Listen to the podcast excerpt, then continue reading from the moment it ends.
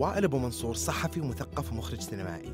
بدأ العمل الصحفي بشكل مبكر واشتغل في عدد من المؤسسات الصحفية مثل الوطن والشرق الأوسط. وبعد هذا تفرغ وائل للعمل السينمائي. وكان عنده تجربة في إخراج فيلم وثائقي عن لعبة المزمار الشعبية بعنوان مزمرجي وكان آخر أعماله فيلم طويل بعنوان مدينة الملاهي. واللي كان مقرر أنه يعرض في مهرجان البحر الأحمر السينمائي. ظهور وائل الإعلامي نادر جدا. ولهالسبب جلستنا معاه اليوم راح تخلينا نعرف مين وائل الإنسان اللي ورا الفنان. وقبل ما نبدأ حلقتنا اليوم حاب أقدم شكر لحبايبنا في موفي سينما على دعمهم لحلقة اليوم ودعمهم المستمر لصناعة الأفلام السعودية. شكرا لهم وبسم الله بدينا. لا أنا من مواليد 1980 حلو. آه، مواليد مدينة الرياض. ومرة مو مبين عليك. ب- الحمد لله. بنحاول يعني بس نخلي القلب شاب يعني. فمن مواليد مدينة الرياض نشأت وترعرعت في مدينة الرياض إلى ثانية ثانوي. إلى ثاني ثانوي. آه، ثانية ثانوي. حلو. وثالثة ثانوي رحت مدينة جدة. طبعا أنا من عائلة تنحدر من مكة المكرمة. أسرتي والدي درس في م- جامعة الملك سعود وبعدين اشتغل في العمل الحكومي في مدينة الرياض.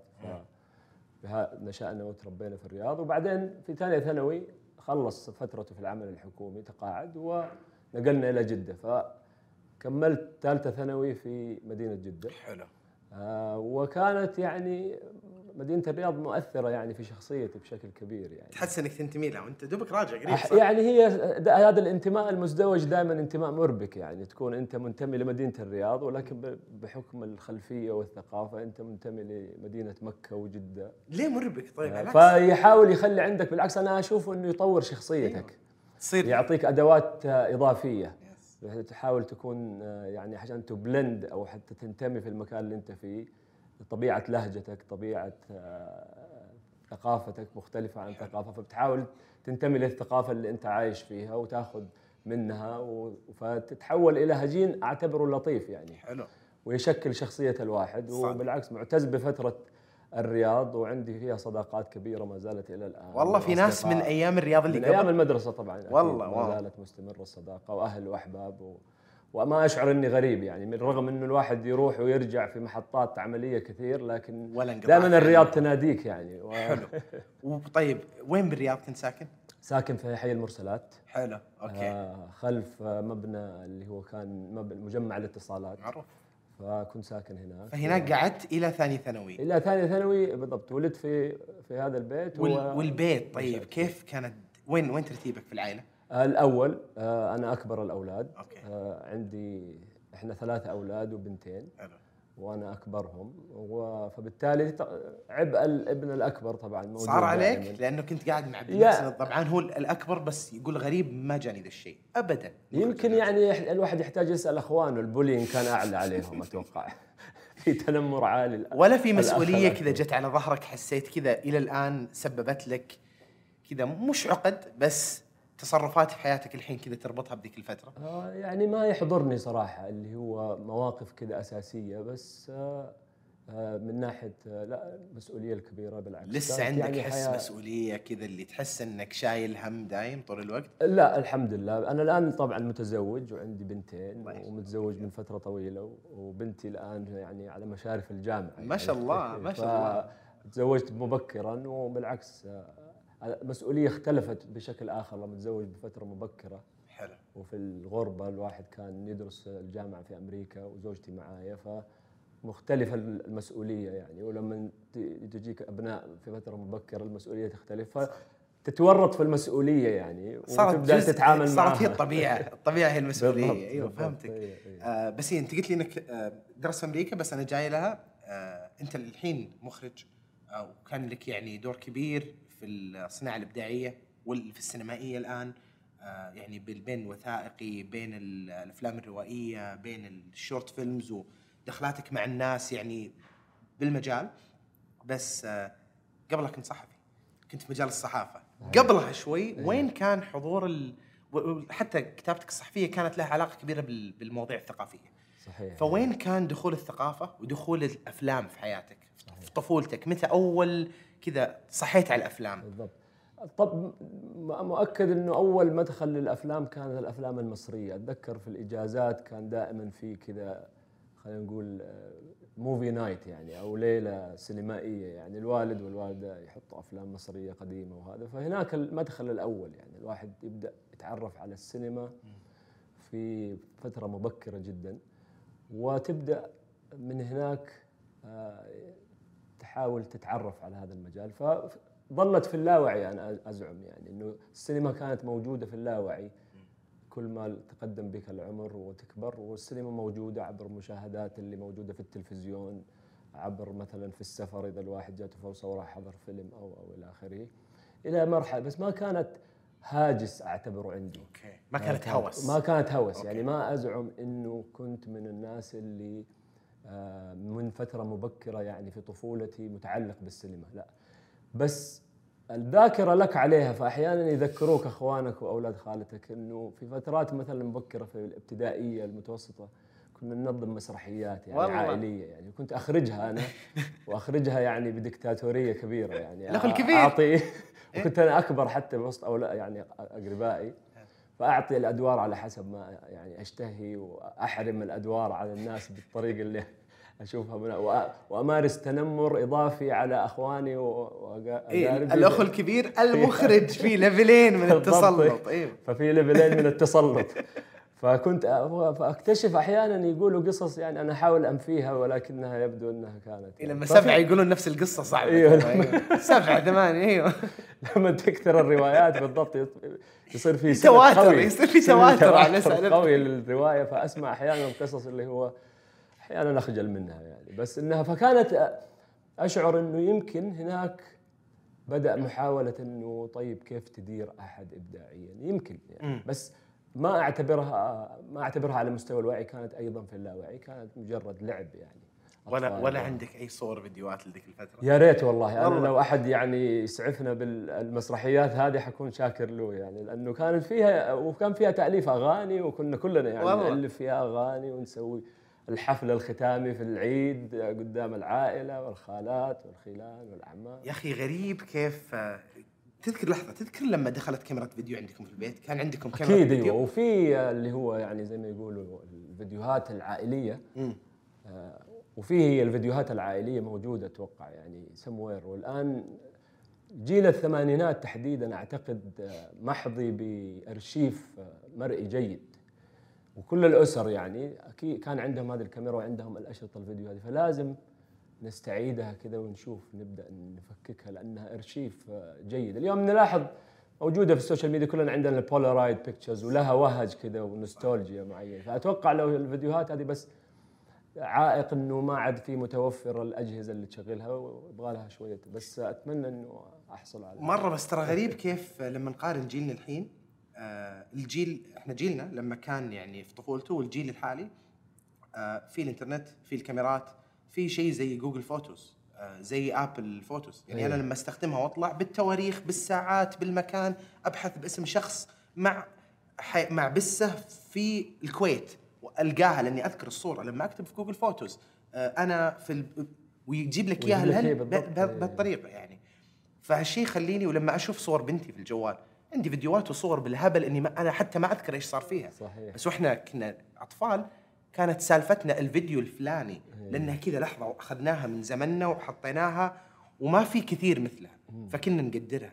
فيها ال comedian Norm Macdonald عنده joke مرة رهيبة كيف كان يتكلم عن كيف تغيرت الأشياء. إنه الحين الأولاد يقول على جيلنا يقول الجيل اللي قبلنا 1920 30 كان كل شخص عنده صورة واحدة. والصورة تاخذ ست ساعات عشان تخلص لا تتحركون. عشان كذا الناس ما تقدر تبتسم كانت زعلانة. لأنه إذا طول مبتسم يبدأ يهز وجهه. إيه. الصورة تاخذ وقت على على ما تصير. فيقول الحين أنت عندك الآن في هدر في الصور. مش هدر بعدين يقول يقول لك بعدين بعد 60 سنة بيصيرون الأطفال يقولون تبغى تشوف 300 صورة لجدي بنفس المكان بنفس الوقت تعرف من كل جهة. بالضبط وهذا اللي خلى تشعر إنه الصورة اليوم فقدت مصداقيتها. لأنها متوفرة بسهولة وتوثق فيها لحظاتك بسرعة. حلو. فتفقد صار الصورة ما عاد صارت بنفس الأهمية اللي كانت موجودة أول. وجانب اللي هو الديجيتال بحكم ان الصورة فورية. صح. فبتشوف نتيجتها أو فالاعتناء بالصورة أول كان يمكن أعلى وعنصر المفاجأة كان أعلى. اليوم ما هو متوفر.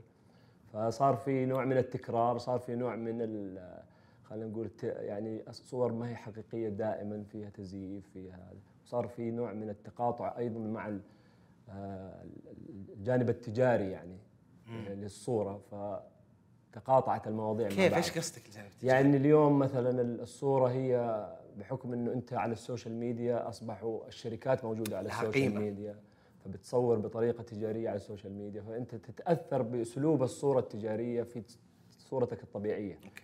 وهذا اللي كان مفقود تحسه في الصور اللي تشوفها القديمة إنك تشعر بال- عفوية. عفوية بالضبط أيوة صح. اليوم العفوية لا ما صار- صارت العفوية أنت تتصنع العفوية وليس صورني وأنا ما أدري. صورني وأنا ما أدري أيوه بالضبط. صح صح صح فتشعر إنه ممكن لو تقارن كذا بين الصور على مستوى الموضوع أو على مستوى الأسلوب تحس إنه الصور وهذا اللي يمكن يعطي دائما وهج للصورة القديمة إنه تحس فيها في شحنة عفوية عالية وحتى جانب إبداعي كذا في الزوايا ولأنه فيلم و صح فالموضوع كان مختلف. صح إي لا الكاميرات الفيديو لما دخلت آه، أحس كثير مننا أو كثير من الصناع اللي تكلمت معاهم واللي أعرفهم آه، المخرجين المصورين يقولون كذا لحظة الهوس إنه أوه أقدر أستخدم هذا الشيء بالضبط أيوه وناس اللي كانوا يصور لك فيديو وكيف يعمل الإديت يوقف وبسرعة تعال ما ما كنا نعرف نسوي ال edit ما. كان عندنا إيه، الأدوات نقصقص إيه. وال- والرهيب بس يعني ما أبغى نصير والله اللي أيامنا كانت مش أحسن مدري إيش شوف شيء زي تيك توك وكيف اللي مخليه ينجح بشكل كبير إنه كل قدرات التحرير وال edit موجودة عندك. ال music تركبها ال cutting المدري إيش رهيب كيف هالشيء قاعد يطلع إبداع الناس بالضبط، إيه. وهذا شيء أبغى نتكلم عنه في فترة و- اليوتيوب وصحيح وكمان هو يعني اللحظة اللي إحنا نبدأ آه، نكون أكثر يعني في خصوصية للفيديوهات القديمة لأنها دائما مصورة في بيوت فبالتالي فيها أفراد العائلة كاملة وفيها لحظات خاصة عائلية فتلاقي ما هي يستصعب الإنسان إنه يخرجها لل- لل- للجمهور أو لل- للمناخ العام الوسط العام. فمع الوقت أتوقع إنه حنبدا حنقدر نتجاوز هذه الجزئية ونبدأ نستعيد هذه الفيديوهات وقد نضمنها في أشكال جديدة و ممكن أيوه. ممكن. بس آه، مرة كان لها حضور كبير في حياتنا. متى دخلت عليك أنت في الثانوي في المتوسط؟ اي لا أقرب ابتدائي. يعني ابتدائي. okay. ابتدائي كانت بداية وجودها تواجدها حوالينا يعني. حلو. وكانوا الناس متعلقين فيها كاميرا الفيديو والكاميرا الفوتوغرافية. وكانوا يصوروا بوتيرة عالية جدا. يعني ممكن يسووا فيها دوكيومنتريز مو واحد آه، تغطيات. تغطيات كاملة بالضبط أيوه حلو. إلى الثانوي في الرياض بعدين رحت الجدة. كيف كانت كيف كانت النقلة معك؟ وكانت نقلة صدمة يعني صدمة كبيرة يعني والله. بالضبط أيوه صدمة كبيرة. آه، كانت آه، لأني درست في الرياض فمتعود على ثقافة الرياض وأسلوب الرياض وإيقاع الرياض. فنقلت لمدرسة آه، حكومية في جدة كنت في مدرسة خاصة في الرياض. ونقلت لمدرسة حكومية في جدة. فكانت فيها نوع من اختلاف يعني المدرسة الخاصة غير المدرسة الحكومية. فكانت أكيد في البداية يعني مربكة. وفي مدرسة في جدة مدارس الثغر في الخالدية يعني. آه، وكانت مدرسة يعني full of energy خلينا نقول. حلو. full of energy فكان فيها أشياء جديدة الواحد ما كان يمارسها في الرياض. اتعرف عليها في جدة كيف كانت ثقافة جدة حاضرة في وعيك؟ لأني أبغى أجي المزمرجي ممتاز، فمن إيه، هناك. بدت ولا من قبل كانت موجودة في ثقافة البيت؟ بالعكس آه، آه، التردد على جدة كان دائم بحكم إنه إحنا أهلي يعني اللي هو العائلة الممتدة في جدة ومكة. فالأعياد المناسبات الإجازات كنا دائما ننقل من يعني نسافر من الرياض ونقضي الإجازات في جدة أو في مكة. فدائما كان التردد حاضر على جدة وعلى مكة. فما كان ما كان غريب علي يعني المكان ما هو غريب علي. دائما التردد عليه في كل الإجازات ال- السنوية ال- الأعياد هذا. فلا كان ما المدينة نفسها لا كنت أعرفها وعندي فيها أقارب وأصدقاء وهذا. بس إنك تكون في مدرسة. أو أنت متعود تجي المدينة هذه للترفيه فترات الإجازة. فالآن أنت بتجي فيها لفترة قضاء دراسة يعني. فكانت السنة الأولى صعبة حتى دراسيا متعثرة يعني. واضطرتني إنه أعيد السنة. عدتها. عدت السنة ودرست في مدرسة بعدين عدتها و... و... على طول. الجامعة. فأنت قعدت سنتين في إيه، جدة. فجلست سنتين في. جدة وبعدين رحت الجامعة في أمريكا. حلو. وهناك تخصصت شيء IT صح؟ تخصصت أيوه computer information system. وبرضه كنت يعني بداية من ثالثة ثانوي كنت يعني ما أعتبر نفسي طالب متفوق يعني. ابدا ولا يقترب من التفوق. مع إنه شكلك دافور آه، يعني هو هذا كويس إنه تكون عندك الانطباع. الصيت ولا الغنى. فلا ما كنت كنت طالب ما كنت طالب متفوق يعني في الدراسه. ولما رحت الجامعة كانت فترة توهان صراحة وضياع كبير على مستوى البحث عن الذات يعني. ماني عارف إيش أبغى أدرس وما هو واضح أمامي إيش المجال اللي أبغى أتخصص فيه. فتصير تشوف صاحبك إيش بيدرس. فتقوم تدرس الدراسة اللي يدرسها صاحبك مثلا أو فين هو في أي ولاية أو أي في أي جامعة وتدرس وتختار تخصصك. فاخترت بشكل يعني ما هو ما ما هو ممنهج يعني. اخترت تخصص computer information system وظلت برضو الصعوبات فيه يعني. ومن هناك أعتقد بدأت اللي مرحلة إني أبحث عن ذاتي اللي هو أنا إيش أبغى؟ إيش أبغى في حياتي؟ بالضبط أبغى أنتمي لأي مجال، أبغى أتخصص في إيش؟ إيش الأشياء اللي أحبها؟ فبدأت مرحلة الاكتشاف وهناك فترة أمريكا يعني أنا أعتبرها من الفترات التأسيسية يعني في حياتي كيف؟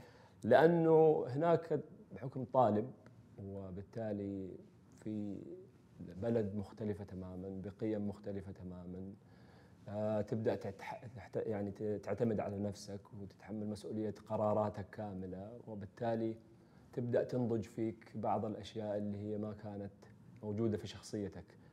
فلما يصاحبها مثلا نوع من التعثر الدراسي أو التعثر المالي هذا يرجع يخليك تتأمل في وضعك الذاتي أنت إيش تبغى تكون ولا. فالمصاعب هذه تقويك وتعلمك وكانت فترة ثرية أنا يعني آه، أدين لها بفضل كبير يعني لأن الواحد تعلم فيها. بدأت في ذيك الفترة في طور الاكتشاف الذاتي إنه أقرأ بنفسي فملت أكثر لمدرسة اللي هو التعليم الذاتي. سيلف توت اللي هو أبدأ أكتشف الأشياء بنفسي أقرأ عنها أكثر. زي إيش؟ إيش المساحات اللي آه كانت المدخل كان الثقافة وكان في وقتها يعني إحنا نتكلم على أنا كنت في أمريكا رحت أمريكا مثلا عام نهاية 99 ف 99 انت عندك في لحظة سبتمبر 11 في أمريكا آه. كانت آه انت عشتها هناك. عشتها هناك في أمريكا. فكل ما صاحب سبتمبر 11 من أسئلة على هويتك وعلى ثقافتك وعلى بلدك وعلى هذه الأشياء كلها الاسئله فكنا تحت زي ما يقولوا تحت المجهر. وهذا يخليك تبدأ تبحث في نفسك وفي ثقافتك وتعلم نفسك وتقرأ وتستعيد بعض الأشياء و وتبدأ تفكر آه، يعني تنغمس أكثر في تحاول تحصل على إجابات يعني. غريب كيف آه، ردة فعل الناس ل 11 سبتمبر كانت مختلفة. في ناس انسلخوا من الثقافة والهذا اللي اللي يعني آه، تعريفهم بنفسهم أقرب للغرب من الثقافة الغربية. آه على طول كذا اللي خلاص آه انسلخوا. آه ما أبغى أفكر ما أبغى أنتمي. لما أسافر راح أغير. أنا أقول أنا من دبي ولا من كثير ناس يعني هذه كانت ردة فعلهم. وفي ناس كثير آه، لا تمسكوا أكثر. في جزئية كذا في النص أنا ما لحقت عليها يعني كنت صغير وقتها الصراحة. بس في جزئية كبيرة لما أتكلم معاهم الحين أو أذكرهم ذيك الفترة اللي مروا بفترة تساؤلات. زي نفس الفترة اللي لما يكون أحد يدخل بتساؤلات مذهبية ولا دينية ولا شيء فكرية. 11 سبتمبر كانت كذا شيء خض الناس فكريا. فأنت كذا اللي حاس إنه تماما. خلاك تبحث. في قلب الخضه هذه كنت يعني. وكان في وقتها تبعاتها بدأ في يحدث جدل في المجتمع السعودي فكريا وثقافيا. وبدأ نوع من الحوار العام عن طريق المنتديات عن طريق الصحافة. فكان هذا مدخل إنه الواحد يكون يقرأ ويبدأ يبحث عن إجابات لأسئلة كبرى يعني في حياته سواء ثقافية أو اجتماعية أو دينية أو سياسية ويحاول والمنتديات كانت هي المكان الصاخب اللي تدور فيها الحوارات بالإضافة للصحافة. فهذا ال ال الوسط اللي كنا فيه حفزنا أكثر وأنا وجيلي يعني كثير من مجموعة أصدقاء يعني ما كنت فريد من نوعي يعني كثير كنا مجموعة أصدقاء كان عندنا نفس الهاجس هذا ونفس الهم ونفس التساؤلات. فالمنتديات كانت مكان لتفريغ هذه الحوارات والجدل. فبالتالي وكانوا يكتبوا في المنتديات كثير ناس بأسماء مستعارة وبعضهم كانوا آه، مفكرين بعضهم كانوا أدباء بعضهم كانوا مثقفين بعضهم كانوا آه، صحفيين. وأزعم إنهم بعضهم قد يكون كانوا مسؤولين حتى يعني آه، ويكتبوا في المنتديات بأسماء مستعارة. وبالتالي كان الاسم المستعار تختفي يعني تحتمي خلفه وتكون أجرأ في الطرح. فكانت الطرح تحت الاسم المستعار يعطيك فرصة أكبر إنه كان في ناس يكتبوا بأسمائهم الصريحة بس قلة الأغلب كان يكتب باسمه المستعار أو يكتب باسمه المستعار واسمه الصريح. ففترة المنتديات كانت فترة صاخبة وأسست جيل يعني دخل في مجال الكتابة أو الصحافة أو التأليف. واخرجت كثير من الأسماء اليوم أصبحوا روائيين يمكن أو أصبحوا صحفيين لامعين أو أو أصبحوا مؤلفين لأنه كان آه، سقف الحديث مرتفع ولأنه خضة كبيرة يعني المجتمع السعودي عانى خضة كبيرة بسبب آه، وجرح يعني جرى الحدث جرح المجتمع السعودي وبدأ يعني ينفي عنه تهم كثيرة ما ما هي في ما هي يعني ما تعبر عن تحدى الهوية وخلانا نعيد تعريف هويتنا. ففي ناس كثير رفضوا ذا الشيء. قال لا خليني أنا أعرف. طبعا زي أي نوع من الجدل حتلاقي فيه خصوم وفرق ونوع من التنازع. بس هذه خلتنا آه، ننغمس أكثر في القراءة. وهذا أنا أيضا أدين للفترة ذيك اللي الواحد انغمس فيها في القراءة. فطور أدواته الفكرية بشكل أكبر آه، وعيه توسع بشكل أفضل آه، صار عنده أجوبة بداية خيوط أجوبة لأشياء كثيرة كانت ما لها تفسير يعني عنده. ومن الانغماس في القراءة هذا بدأ إنه طيب إيش بعد القراءة؟ الواحد يقرأ يترجم مثلا رأيه. وبحكم دائما ثوره الشباب في ذاك الوقت تشعر إنه أنت عندك الطاقة إنك تكتب رأيك في أحداث كبيرة يعني. وفي المنتديات سمحت انه الواحد يعبر كذا عن رأيه في الأحداث الكبيرة ويفكر ويقول رأيه. ومن هنا بدأت بدأت يعني زي ما يقولوا أمسك اللي هو الخيط الأساسي اللي خلاني أكتشف نفسي بشكل أفضل. إنه ربما أنا أنتمي إلى هذا الجو. ما هو الجو الأكاديمي طبعا لكن الجو الثقافي اللي هو فيه له جانب إبداعي سواء كان عن طريق الكتابة. لسه السينما والتأليف والكتابة ما كانت في واردة أصلا. وجزء أساسي إنها ما كانت واردة إنها كانت ما هي موجودة في مجتمعنا. يعني فصعب تكون سينمائي في وسط ما في له سينما. صعب تكون سينمائي في مكان ما في له في تلفزيون صحيح بس ما كان في له آه، سينما. فما كانت حاضرة. كان الجانب الثقافي اللي هو الكتابة. ومن الكتابة أوكي أنا ما حكون أكاديمي أو باحث لكني ممكن آه، الصحافة مدخل جيد إنه آه، آخذ الأسئلة هذه وأحاول أوجد لها إجابات و فبدأت أراسل وقتها كانت جريدة البلاد. بس هذا معلش هذا كله في أمريكا ها؟ هذا كله في أمريكا بالضبط. يعني هذا كله قاعد يصير والكلاسات ما عاد قاعد يحضرها الحين. يعني هذا أنت اللي قلت أنا ما قلت شيء. بس كملت وتخرجت وأخذت وما وما ما اشتغلت في مجالك. ما اشتغلت في مجالي. حلو بديت تتواصل مع بدأت أتواصل مع جريدة البلاد. آه الله يمسيه بالخير الأستاذ علي حسون آه والأستاذ خالد الحسيني وأرسلت لهم مقالة أولى آه للنشر. نشروها أظن تذكر كانت عن إيش؟ والله ما أذكر بس محتفظ بالمقالات اللي أرسلتها كلها بس الآن الامانه ما أذكر إيش كانت. بس كانت تصب في برضو صراع الهوية اللي كان سائد يعني في هذا الجو العام. صراع الهوية وموضوع الليبرالية يمكن أو موضوع آه، العلاقة الهوية في المجتمع. يعني ما أذكر تحديدا إيش بس كان ضمن هذا المساحة. المساحة. حلو. فتواصلت معهم تواصلت معهم مشكورين يعني توسموا فيه خيرا ونشروها في صفحة القراء اللي عادة تنشر هذا النوع من المقالات والمشاركات. بعد أسابيع كتبت مقالة جديدة أرسلتها مرة أخرى لصفحة القراء نشروها.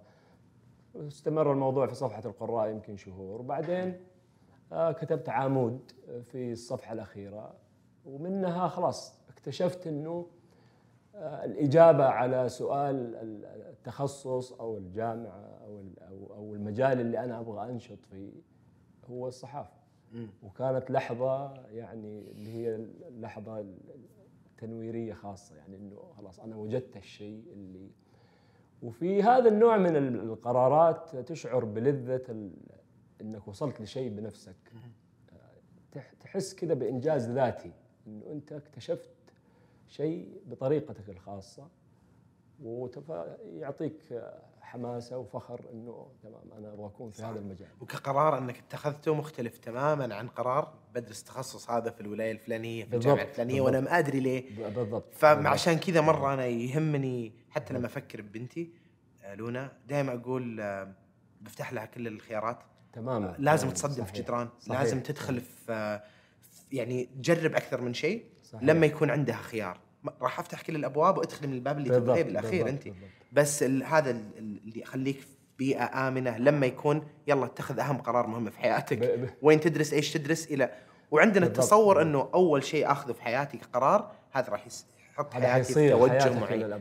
وهو يعني طبعا الوالد والوالدة الله يطول في اعمارهم لهم الفضل يعني حاولوا بشتى الطرق إنهم يساعدوا إنه أنا أصل أكيد، لهذا. بس مرات ما- يكون عندك نوازع بعض الأحيان يعني كذا فيها بعض المرات يصير شيء خارج كذا المعلوم، حدث صحيح، يهزك صح، صح. يخليك تروح اتجاه معين صحيح، فكريا صحيح. ولا من ناحية اهتمامات ولا من غيرها صحيح. ويحزني مرة كيف دائما لما أرجع للفترة هذه لأني مريت بنفس الشيء أنا مريت بسالفة إيش أبغى أسوي في حياتي أنا ولا لازم الحين أقرر ما عندي إلا نص ساعة ما أقدر أوقف شوي ما أقدر. أجرب أكثر من شيء. والحيرة إنك ما تكون عارف نفسك ولما تكون عارف نفسك فأنا أحيانا أغبط الناس اللي آه، يكتشفوا نفسهم في فترة مبكرة وأعتقد محيطك العائلي يحتاج إنه يحفز في محيطك العائلي والأكاديمي والمجتمعي لما يجد في فيك بذرة معينة يحاول يعطيك مساحتك لاكتشافها صح.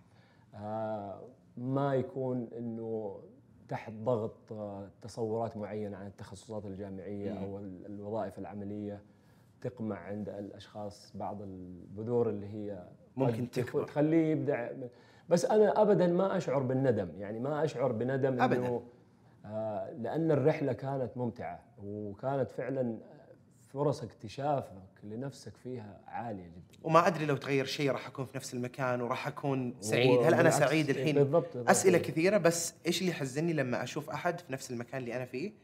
وعنده المخاوف هذه وإنه هذا التخصص لما أختاره فأحس واجبي تجاه نعم. البشرية إني أطبطب عليه. أقول له لا تخاف الأمور يعني الأمور تمشي. بالضبط خذها بطبيعتها واكتشف نفسك آه، يعني وأنت ماشي في الرحلة هذه. وهو ما وما لها يعني صيغة معينة في طالب متفوق يكتشف نفسه من مرحلة- مرحلة مبكرة ويستمر فيها وفي طالب يتعثر وفي طالب يكون متفوق ويتعثر فرق. ما تقدر تضمن أنت كيف المسار بس إنك تحتاج يكون عندك الفضول ويكون سؤال اكتشاف الذات هذا موجود يعني. مم. لازم تحاول إنك تبي تعرف تتعرف على نفسك من فترة مبكرة. إنك حت حت يعني تستطيع تتجاوز كثير من العثرات إذا اكتشفت. فكانت الفترة هذه يعني أنا ادين لها بالفضل و- و- واعتبرها هي الفترة اللي ساهمت في تأسيسي على مستوى الوعي. حلو. بعدين رجعت من أمريكا. رجعت من أمريكا آه، وخلاص كنت بحكم إني بدأت أراسل الصحف وأكتب فصار عندي نوع من السي في المتواضع يعني اللي هو في تجربة سابقة. فاشتغلت فترة في مؤسسة إعلامية مع الدكتور هاشم عبد هاشم اللي كان رئيس تحرير عكاظ الأسبق. فترة كانت آه، كان عنده مؤسسة إعلامية واشتغلت معاه فترة شهور. وبعدين آه، تعلمت منه كثير طبعا. ولما جاتني فرصة في الصحافة كانت صحيفة الوطن آه، راسلتها وسويت مقابلة ورحت وحطوني مراسل متدرب. يعني كان هذا المسمى الوظيفي مراسل متدرب لفترة الشهور الأولى ثلاثة شهور الأولى. براتب يعني متواضع جدا. آه، وقالوا إذا يعني أثبت نفسك نحولك إلى وظيفه دائمة. فجلست تقريبا ستة شهور مراسم المتدرب أو شيء من هذا القبيل يعني في الوطن.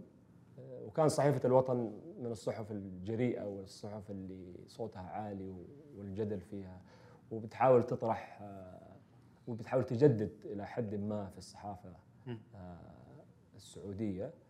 آه، فكان المناخ جيد إنه وفي له حماسة عالية. خلصت الفترة وصرت عندي آه، وظيفة آه، مراسل صحفي في جريدة الوطن بوظيفة دائمة براتب مم. وبدأت الرحلة هناك إنه خلاص الآن عمل صحفي آه، تبدأ بدأت مراسل في قسم المحليات فبطبيعة عمل المحليات يخليك تكتشف المدينة المدينة اللي أنت تعيش فيها الرياض. بمشاكلها لا جدة الآن كنت في أيوه أوكي. خلاص أهلي نقلوا جدة وأنا رجعت من أمريكا على جدة ومرحلة الرياضة انتهت مم. فبدأت في الوطن في جدة في مكتب جدة الإقليمي وبدأت في صحيفه في قسم المحليات وقسم المحليات يخليك تتعرف على المدينة لأنه كل مواضيع المحليات مرتبطة بالبلدية مرتبطة بالشوارع بالطرق بالنقل بالأشياء اللي هي الهموم اليومية للمواطن. فتبدأ تتعرف على مشاكل المدينة وتبدأ تتواصل مع المسؤولين في الإدارات فبالتالي هذا يعطيك آه، فرصة أكثر الآن مرحلة أمريكا الواحد اكتشف نفسه واكتشف آه، ووعيه كبر. الآن أنت في الصحافة تكتشف المكان اللي أنت تعيش فيه. بكل إيجابياته وسلبياته وتبدأ آه، تحاول تنقل تعالج مثلا عن طريق التغطيات الصحفية سواء المشاكل أو التحديات أو الأخبار الجيدة. فالمحليات بس ما وجدت نفسي في المحليات. المحليات يبغى لها وأحيانا والصحافة زي زي الفن يعني. ما لها يعني زي في الفن مثلا في السينما في أنت عندك ممثل وعندك كاتب وعندك مخرج وعندك منتج وعندك مصور الصحافة نفس الشيء. الصحفي عندك صحفي آه، استقصائي وعندك صحفي خبري وعندك صحفي كاتب عمود وعندك صحفي إداري. ف ومختلفة العقليات والشخصيات. ففي بعض ال ال ال الشخصيات الصحفية تتطلب جرأة عالية وقد تتطلب نوع من خلينا نقول باللغة الشعبية الدارجة الكلاحة يعني. إنك تكون لحوح وتطلب وتسأل مرة واثنين و وما تاخذ لا كلا يعني. وتح وتحتال حتى تحصل على المعلومة والإجابة. سويت هالشيء؟ مريت حاولت فيه؟ أسوي هذا الشيء بس يبدو إنه ما كان يعني ما هو متوافق كثير مع شخصيتي. فما أزعم إني نجحت فيه. لكن اكتشفت إنه لا أنا ما أنتمي لهذا النوع من الصحافة. حلو. أنتمي للصحافه الثقافيه وبدأت شوية شوية ألتصق بالقسم الثقافي في جريدة الوطن. آه وكان في الزميل الاستاذ محمود تراوري اللي هو يعني من البداية احتضني شاف في بذره هو صحفي ثقافي وروائي. فشاف إنه عندي نفس الشعلة يبدو اللي كانت عنده في البدايات. فحاول إنه طيب تعال معنا بالضبط في القسم الثقافي ومن القسم الثقافي اشتغلت فترة في القسم الثقافي وجدت نفسي فيه بس حكم الصحافة أحيانا متطلبة تبغاك في جوانب أخرى فتضطر إنك تغطي مثلا جوانب آه، رحلات مثلا رسمية سياسية آه، لمسؤولين في الدولة وبالضبط في الوفود الرسمية فتروح مثلا اجتماعات قمة عربية أو اجتماعات تغطي منظمات وتغطي هذه وهذه برضو أعطاني الجانب الخارجي وتتعرف على بلدك من الجانب آخر يعني. فأخذت الرحلة هذه بكل يعني آه، المسارات هذه وفي كل مرحلة تتعلم وتنضج بس وجدت نفسي في كتابة القصة الصحفية. والقصة الصحفية اللي هي مثلا الفيتشرز يعني متعارف عليها القصة الصحفية تتطلب مهارة وأحيانا لغة أدبية. كتابة إبداعية. كتابة إبداعية بالضبط. وتتطلب لغة وتتطلب أحيانا فترة طويلة من يعني طبخ المادة الصحفية حتى تحصل مثلا فيها على زاوية استقصائية معينة. وكانت المؤسسات الصحفية آه للأسف ما تعطيك الهامش هذا يعني اللي هو تشتغل على مادة صحفية لمدة ثلاث أسابيع أو أربع أسابيع. دائما الصحافة يعني يومية. وتحتاج تكون قلق ووراك deadline وال deadline يومي يعني. فهذا النوع من الصخب حق ال deadline آه صعب جدا ل يعني مو كل الشخصيات في ناس ينسجموا فيه ويجدوا نفسهم فيه وهذا النوع من الصخب اللي هو أنت عندك يوميا ديدلاين لازم تسلم في مادة في لحظة معينة المادة الصحفية لأنه في مراجعات مراجعات بالضبط وتدقيق وتصعد لمجلس التحرير ويوافقوا عليها وبعدين تروح للمطبعه وتطبع فهي تقريبا 24 ساعة العمل الصحفي مستمر من أول لحظة الصباح إلى بعدين ما تطبع الجريده وتتوزع. فأنت مرتبط بسقف زمني معين ما تقدر إنك تتجاوزه أو في حين المواد الصحفية الاستقصائية هذه اللي هي الفيتشرز أو القصص الصحفية أو الكتابة الاستقصائية تتطلب وقت. وعادة في المؤسسات الدولية مثلا الصحف العريقة في العالم يكونوا هذول الصحفيين مختلفين عن هذول الصحفيين اليوميين. بس بحكم المؤسسات الصحفية في السعودية ما كانت بهذا النضج كانت تسعى له. آه، فدائما هاجس مدراء التحرير ورؤساء التحرير إنه خلينا نقفل الصفحات الآن. خلينا نوجد المواد الأساسية. نتفاهم على الثاني بعدين. فبالضبط نتفاهم على الثاني. في بعض لا، ما في شك إنه كان في مدراء تحرير ورؤساء تحرير يعني يحفزوا إنه لا هذا يبغى له وقت و- بس إنه المؤسسات الصحفية ما هي قوية ماليا يعني. كلها آه، وبالتالي عايشة على دخل الإعلان وما كانت عندها الموارد المالية الكافية اللي تخصص فرق خاصة ب إنك تشتغل على مادتك فترة أطول. أو تتعاون مع أحد تتعاون من برا إنه خذ وقتك وتعال وندفع لك. اللي هم يعني freelancers بس عادة في المؤسسات الصحفية ال established أو العريقة لا هو مو- موظف full timer اللي هو بدوام كامل. مم. بس هو صحفي استقصائي. وعادة الصحفي الاستقصائي يعني رتبة توصل لها مع التمرس في العمل. يعني ما تأخذها من أول دخولك للصحافة. فأنا مثلا بعد سنتين ثلاث سنوات في الصحافة حسيت إنه أبغى أكون في هذا المكان اللي هو أبغى أكتب قصص طويلة في أوقات آه، أطول ثلاث أسابيع أربع أسابيع شهر إلين ما أستوفي جمع المادة اللي أحتاجها. من هنا أعتقد المدخل كان إنه فتح عيني وثائقيات لوثائقيات والأشياء اللي هي تأخذ وقت أطول في الطبخة تأخذ وقت أطول. ومن هنا مزمرجي طلع؟ ومن هنا أو بذرة مزمرجي. بذرة بذرة مزمرجي طلعت في وقت كانت بدأت ال- آه، اليوتيوب خلينا نقول فترة اليوتيوب في السعودية. يعني اللي هي فترة م- مهمة. إذا اعتبرنا فترة المنتديات اللي هي مثلا في ال- إيه. بالضبط فترة المنتديات هذه فترة مهمة. فترة اليوتيوب هي فترة مهمة أيضا. وفترة اليوتيوب اللي يميزها عن فترة المنتديات إنه كان في جانب فني ما هو جانب آه، ثقافي بس. فترة المنتديات هو جانب ثقافي عبارة فكري، عن كتابة أيوة. وفكر ومقالة ورأي. الج- فترة اليوتيوب كانت فترة فيها الفن كفة أرجح عن الثقافة بس. ففي صار مزيج بين الفن والثقافة. فبحكم إنه بدأت الصحافة تغطي إيش يحصل في اليوتيوب. يعني صار في نوع الصحافة بتحاول تشوف اللي هم الشباب اليوتيوب إيش بيقولوا؟ آه هنا خط التقاطع بينك وبينهم. خط تقاطع بيني وبينهم بالضبط. أنا بروح دقيقة. فكانت تنشأ مواد مثلا في الصحف اللي هي والله في هذا البرنامج على اليوتيوب. طب خلينا نكتب عنه إيش بيقولوا هذول الشباب؟ كيف نشأت الحركة اليوتيوبية هذه؟ ولكن الصحافة كانت تنظر لها بفوقية شوي والله. إنه آه هذا النوع ما هم هذول ما هم صحفيين. وفي نفس الوقت ما هم آه فنانين. شيء هم مزجوا بين الاثنين. فما كانت تعط... وهذا اللي أعطى أعتقد مرحلة اليوتيوب آه، وهج أكبر إنه حست بتحرر إنها تما يعني تعطي نظرتها عن الحياة وعن الآراء اللي كانت موجودة وعن الأفكار وعن الصراعات الاجتماعية بقالب ساخر بقالب فني. فهنا صار إيش بدأ ال- ال- المربع يتشكل يعني عندي شخصيا اللي هو أوكي الصحافة أعطتني بأدوات ممتازة على مستوى الكتابة واللي أهم من على مستوى الكتابة على مستوى فكرة المصدر وفكرة التحقق من المعلومة إنه المعلومة لها مصدر والمصدر لازم تتأكد من إنه مصدرك قوي والمعلومة هذه لها أساس مو مجرد كلام يعني مناسب للسياق. أيوه أو كلام مناسبات أو كلام يعني مقاهي. لا في النهاية المعلومة لها مصدر والمصدر هذا مهم وهذا دائما شرفك المهني قائم على أنت مصادرك وقوتها ومصداقيتها. بس فهذه أعطتك أعطتني فكرة إنه أوكي آه، جانب حق المصادر والكتابة. وعيني على الحركة اللي في اليوتيوب هذه أثارت يبدو عندي أشياء في اللاوعي بالجانب الفني اللي في الفترة ذيك الماضية كان دائما السينما حاضرة. في الوعي موجود إيوه. بالضبط في الفترة الماضية هذه كانت السينما حاضرة عن طريق المشاهدة اللي هو كمشاهد هاوي يحب الأفلام يتفرجها يحضرها في السينما باستمرار. آه، ويحبها يعني مو إنه بس مجرد مشاهدة محايدة. يعني ما كنت مثلا ما ماني مشاهد جيد للمسرحيات.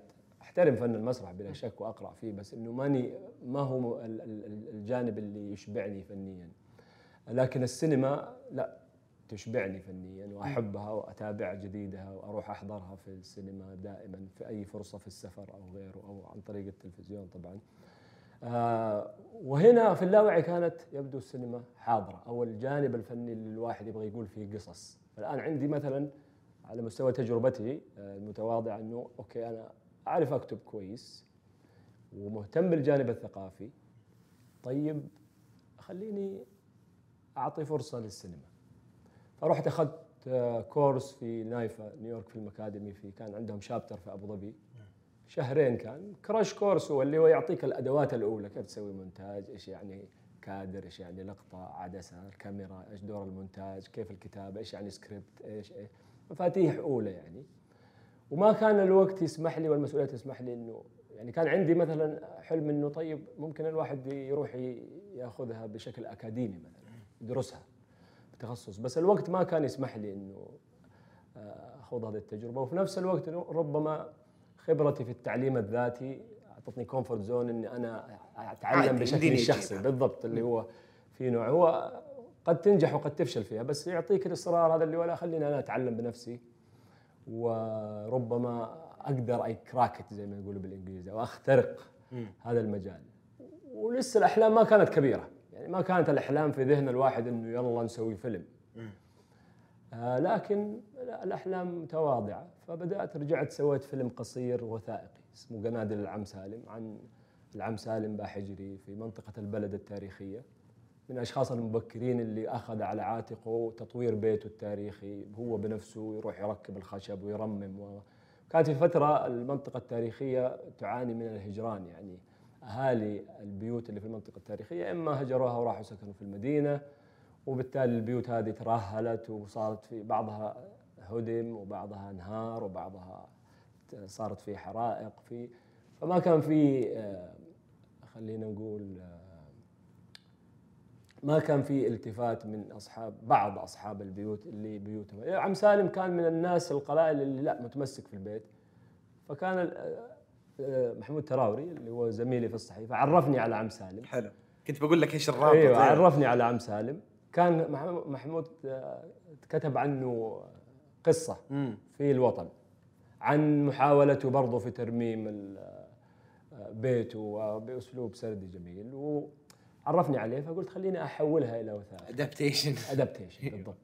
ومنها أنا أمارس أدواتي اللي تعلمتها في نيويورك في ال academy يعني. طيب ال equipment العدة الفريق اللي معاك كم من ال ال 5D كانت revolutionary يعني. ال 5D هذه تعتبر هي يعني ضمن مرحلة اليوتيوب هو اللي أصلا مكن مرحلة اليوتيوب هي الفايف دي الفايف دي أعطت بكاميرا صغيرة متواضعة ومايك متواضع أنت تسوي فيلم سينمائي كامل. وكانت في أفلام سينمائية بعدين مؤخرا الواحد اكتشفها بأثر رجعي إنها راحت مهرجانات وسافرت ب 5D فال 5D أعطتك ال tools هذه إنك أنت تكون المخرج الكاتب المحرر.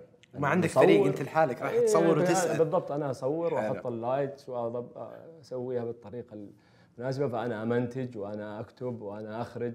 one man show زي ما يقولوا يعني بالإنجليزي اللي هو يعني رجل واحد بيسوي كل المهام. شايل الليلة. شايل الليلة بس برضو تعلمت كل الأدوات الثانية إنك تتعلم تحرر فيديوهاتك تتعلم آه okay هذه يبغى لها الصوت في مشكلة تسجل بطريقة أفضل ال lighting توزيعها نشرت الفيلم على اليوتيوب.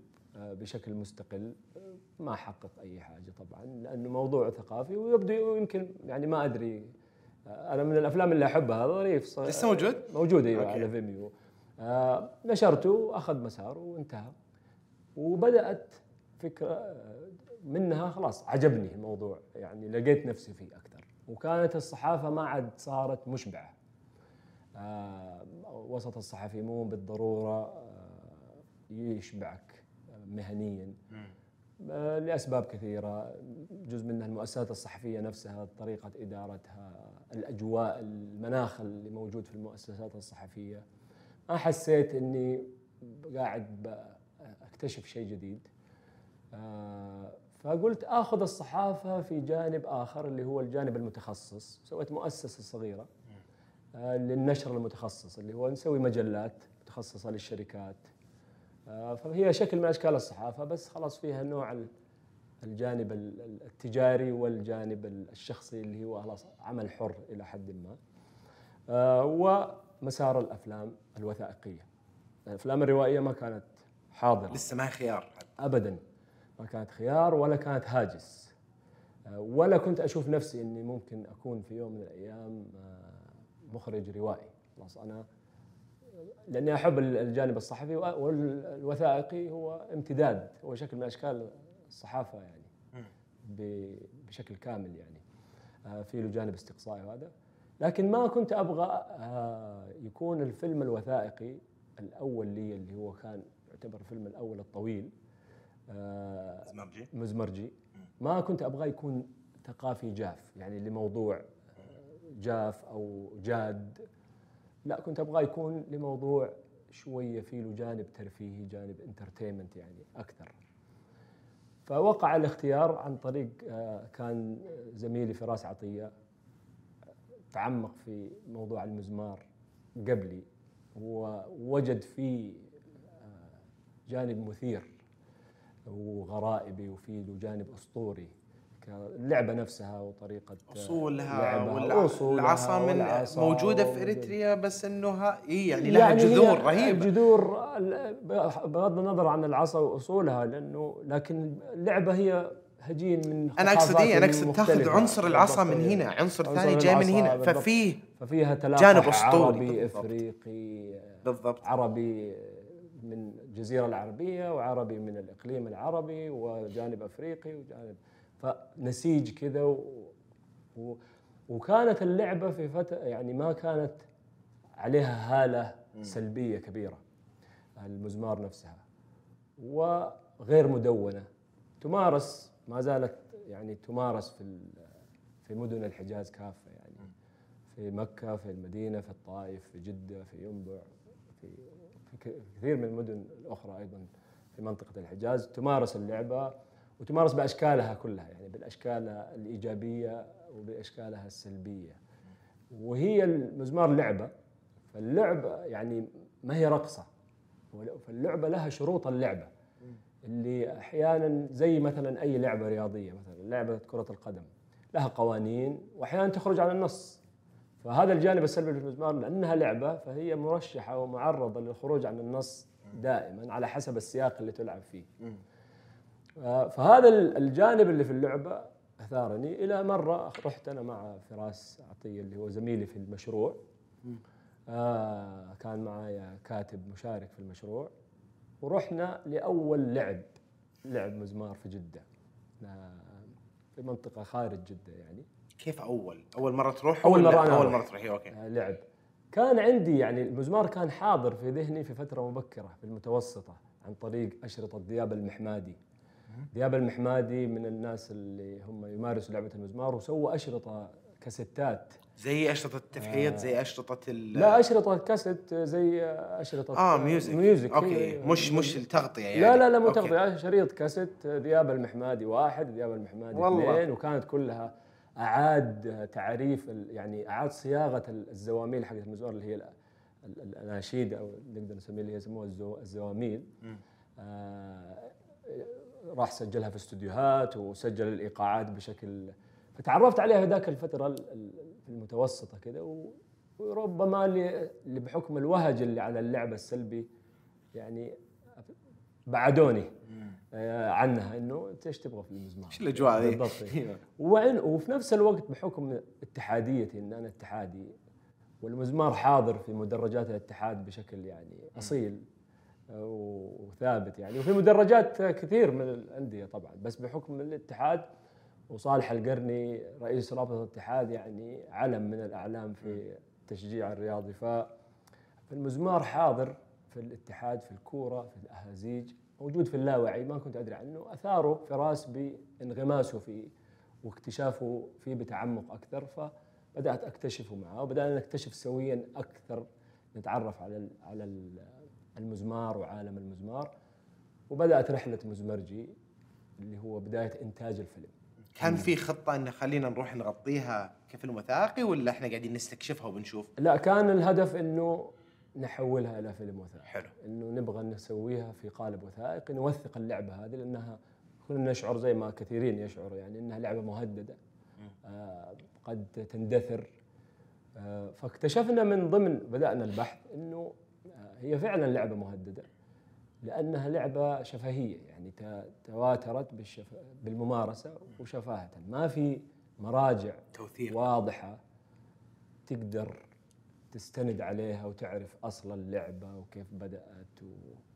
والزواميل كيف تشكلت. فكانت بدأنا نتعرف على الممارسينها في جدة ومكة والمدينة. وبدأنا نروح لعب في مكة وفي المدينة وفي جدة. ما حصل لنا الشرف والفرصة أنه نروح نشوف لعب في الطائف أيضا لأنها مهمة آه، للعبة. ف آه، بدأنا نكتشف اللعبة نشوفها من الداخل نصور فوتج نحاول في الناس كان في بداية التصوير مجرد footage للعبة. تغطية بس. تغطية. كنت أنا أصور آه، بشكل guerrilla style اللي هو بشكل ما هو ممنهج. خلاص كاميرتي معايا وأنت تبدأ المشهد ماشي بدونك. المشهد ماشي تغطي ولا أنت بتوثق شيء واقعي فبالتالي أنت تحتاج توثقه بشكل طبيعي من غير تخطيط مسبق. آه، بدأنا نصور فوتج ونحاول نقنع الأبطال اللعبة اللي هم معروفين في اللعبة إنهم يطلعوا ويتكلموا. مقابلات. طبعا بعضهم كان يرفض وكثير الحق كثير منهم كانوا يرفضوا. لأنه على اللعبة في وهج معين وانطباعات معينة فيمكن هذا الجزء ما كان يبغى كثير ناس ما يبغوا يقولوا على على يعني قدام كاميرا وبشكل رسمي يوثق فواجهنا صعوبة ولكن في نفس الوقت قدرنا إنه نقنع بعض الأشخاص المهمين إنهم يطلعوا يتكلموا ويقولوا رأيهم ويشرحوا لنا تاريخ اللعبة وإلى آخره. ونجحنا يعني واستمر الموضوع ثلاث سنوات نجحنا ثلاث سنوات التغطية كانت؟ أيوه من أول مشروع لآخر وبدون أي ميزانية؟ بميزانية فردية يعني أوكي. تماما تمويل ذاتي آه، نحاول إنه إنه كنا نتحرك في بحر آه، أو في في وسط ما في له معلومه ما في له مصادر. آه، وبعض المصادر المهمة عند أشخاص متمنعين ما يبغوا مثلا يتكلموا فيها بسبب إنه اللعبة تحتمل الوجهين فيها جانب إيجابي وفيها جانب سلبي. فهذا صعب الموضوع شوية إنه نقدر نسوي كل اللي نبغاه. بس الحمد لله آه، بالعكس قدرنا إنه نخترق آه، هذا اللعبة ونحاول نطلعها ونبينها على حقيقتها بجانبها الإيجابي وبجانبها السلبي وبكل جوانبها. وبقالب خلينا نقول ترفيهي ترفيه. ما هو وثائقي جاد إخباري. مم. لا بقالب أقرب إلى الفيلم. بنيت علاقات مع الأشخاص اللي هناك. ما زالت إلا ما زالت في جريات صارت يعني إيش إيش إيش لا ما في. وما في جريات بس في جزء من المغامرة لأنه في أحيانا بعض اللعوب اللي يسموها لعوب اللي هي المكان يلعبوا فيه مثلا على تخوم المدن يعني. أو في في الفلاء أو في الصحاري أو في هذا. هذا فاللعب هذا يفرق عن اللعب اللي يصير في صالة أفراح يفرق عن اللعب اللي يصير في الحارة يفرق عن اللعب اللي يصير في مناسبة. كل لعب لعب زي مثلا خلينا نقيسها على الكورة. أنت تقدر تلعب كورة في ملعب نجيلة صناعية ممتازة ومخطط وتقدر تلعب في نجيلة طبيعية وتقدر تلعب في ملعب ترابي حواري. آه وطريقه طريقة اللعب هنا مختلفة عن طريقة اللعب هنا. بالضبط هنا في حكم. هنا, هنا في حكم هنا وكلنا داخلين عارفين القوانين. كلنا عارفين القوانين. هنا يعني ممكن الملعب المباراة تروح في منحى تتحول إلى مضاربة. تماما زي لعبة المزمار. وهذا اللي إحنا حاولنا نقيس عليه في الفيلم اللي هو ترى يا جماعة نتعامل مع الموضوع إنه لعبة. واللعبة مرشحة إنها تروح. وحتى يعني من ضمن الاحلام والعنف ما هو جزء أساسي منها وال يعني ما هو أساس. هو جزء بس اللي هو ما هو يعني ما هو شرط. ما هو شرط عفوا. آه لكنه جزء م. من اللعبة يحصل.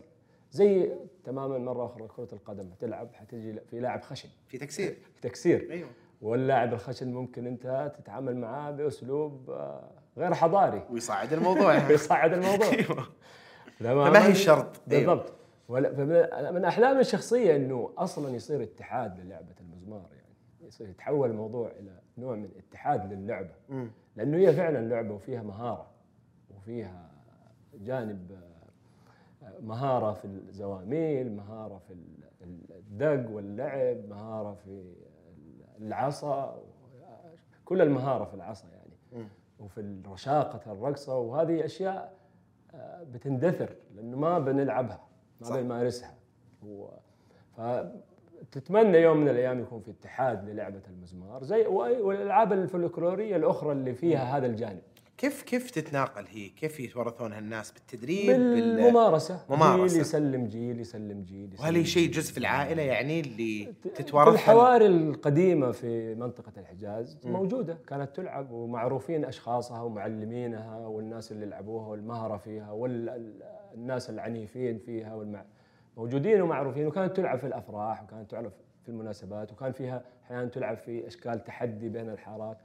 وتناقلت بأجيال يعني أزعم من مئات السنين تناقلت يعني. بس إذا تبغى تحط يدك يعني على متى نشأت اللعبة أو متى بدأت أعتقد حيكون يبغى لها جانب بحثي أعمق من اللي إحنا سويناه في الفيلم. وربما يقوم فيه أشخاص آخرين. إحنا في الفيلم أنا أزعم أنه أعطى ال- الشرارة الأولى يعني. اعترف باللعبة أنه هي تستحق أنه يكون لها تتواجد والناس تتكلم عنها. كانت في الخفاء. آه ف آه، لكنها هي تتوارث وتنتقل بالأجيال بالممارسة تماما. آه، وبالتالي تفقد في لحظات بريقها أو تتلوث ببعض آه، ظروف المجتمع أو تتطور. فعلى حسب تطور المجتمع وعلى حسب تقبله لها.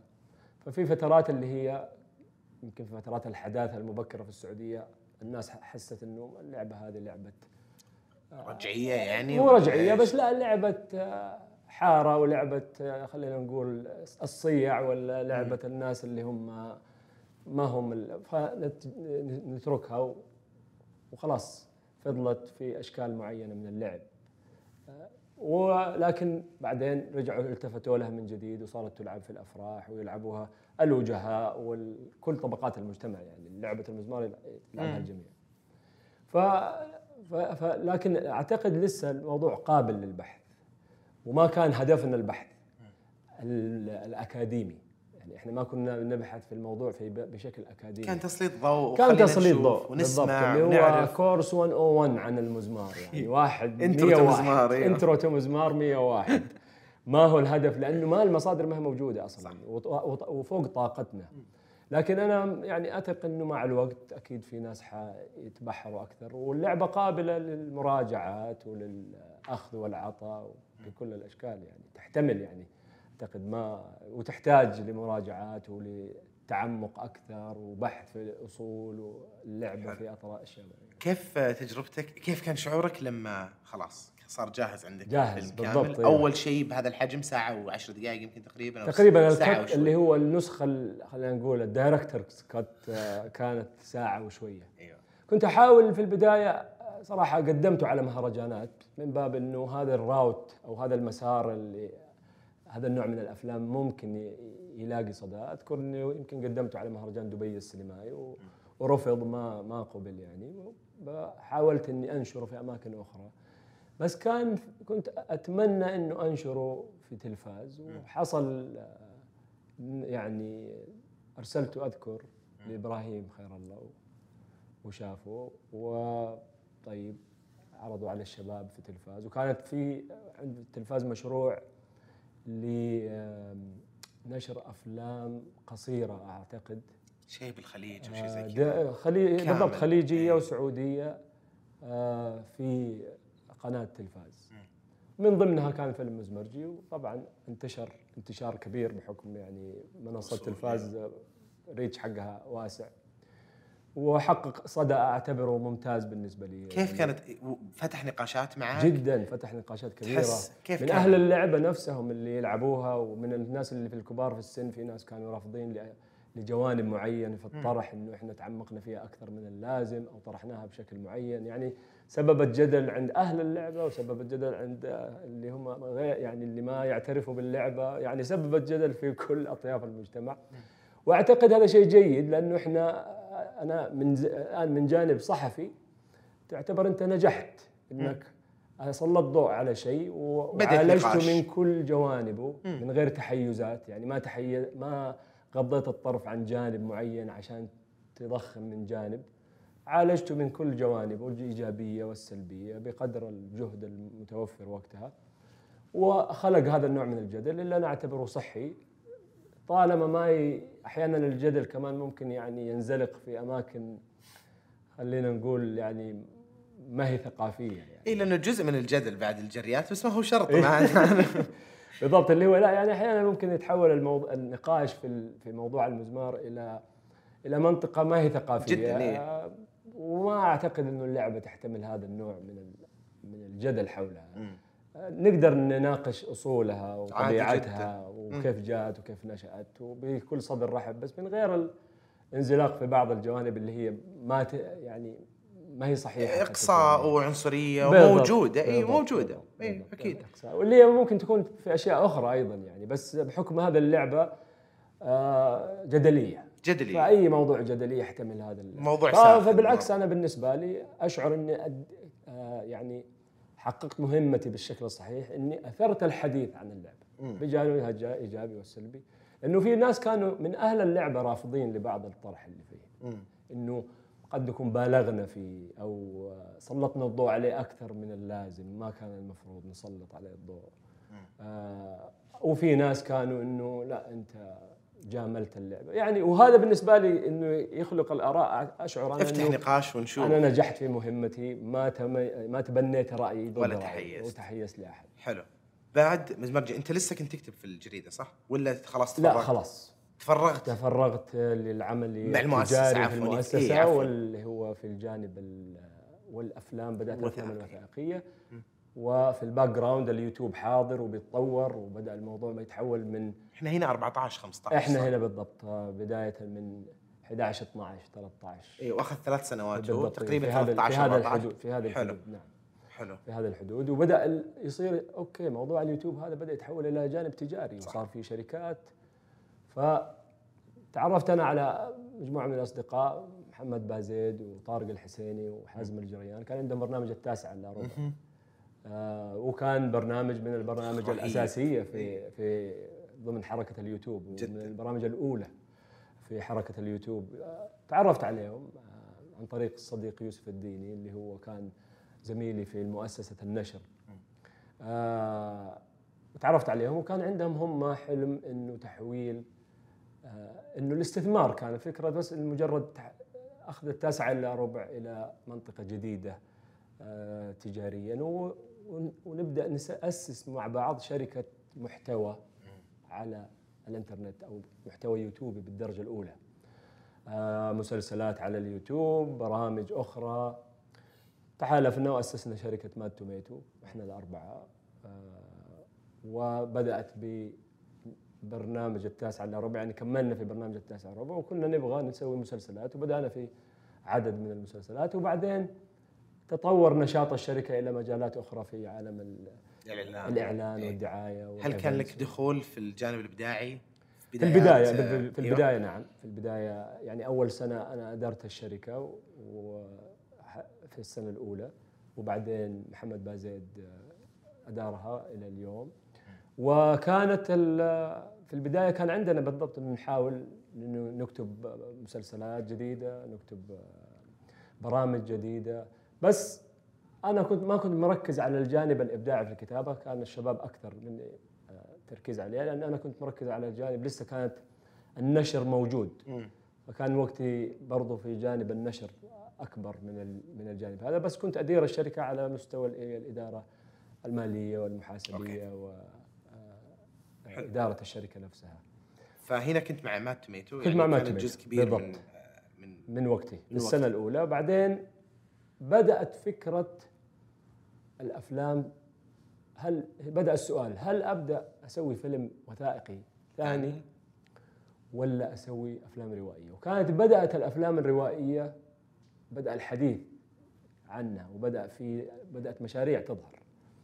وقتها يعني يمكن المشروع ال- ال- وجده كان هو اللي بدأ وبدأ عطى صدى. يتحرك ويعطى صدى وبعدين بركة يقابل بركة وبدأت الأفلام. وفي نفس الوقت كان في الحضور السينمائي عن طريق الأفلام القصيرة عن طريق السكتشات اللي أنا أعتبرها ما أعزلها عن عن التطور السينمائي صح. اليوم. آه، بالعكس أنا أعتبرها بذرة أساسية للحركه السينمائية السعودية اليوم. آه، في ال sketchات اللي بدأت في اليوتيوب. صح. لأنه كان الهاجس السينمائي. وإن كان القالب آه، سكتش أو فيديو أو هذا بس ال- ال- الصوت كان سينمائي. بعيد عن في ال characters في الكتابة في في الأسلوب المونتاج. ما هو أسلوب تلفزيون. ابدا ابدا ما هو تلفزيون. اسلوب سينمائي. فكان آه، ال- ال- الهدف سينمائي لكن الأدوات ما هي موجودة لسه. فبالتالي فأنا أعتبر السكتش بأهمية الأفلام القصيرة بأهمية الأفلام الطويلة الأولى. ما يعني ما اغبطه قصدي ما أقلل منه يعني. ما أقلل منه ابدا.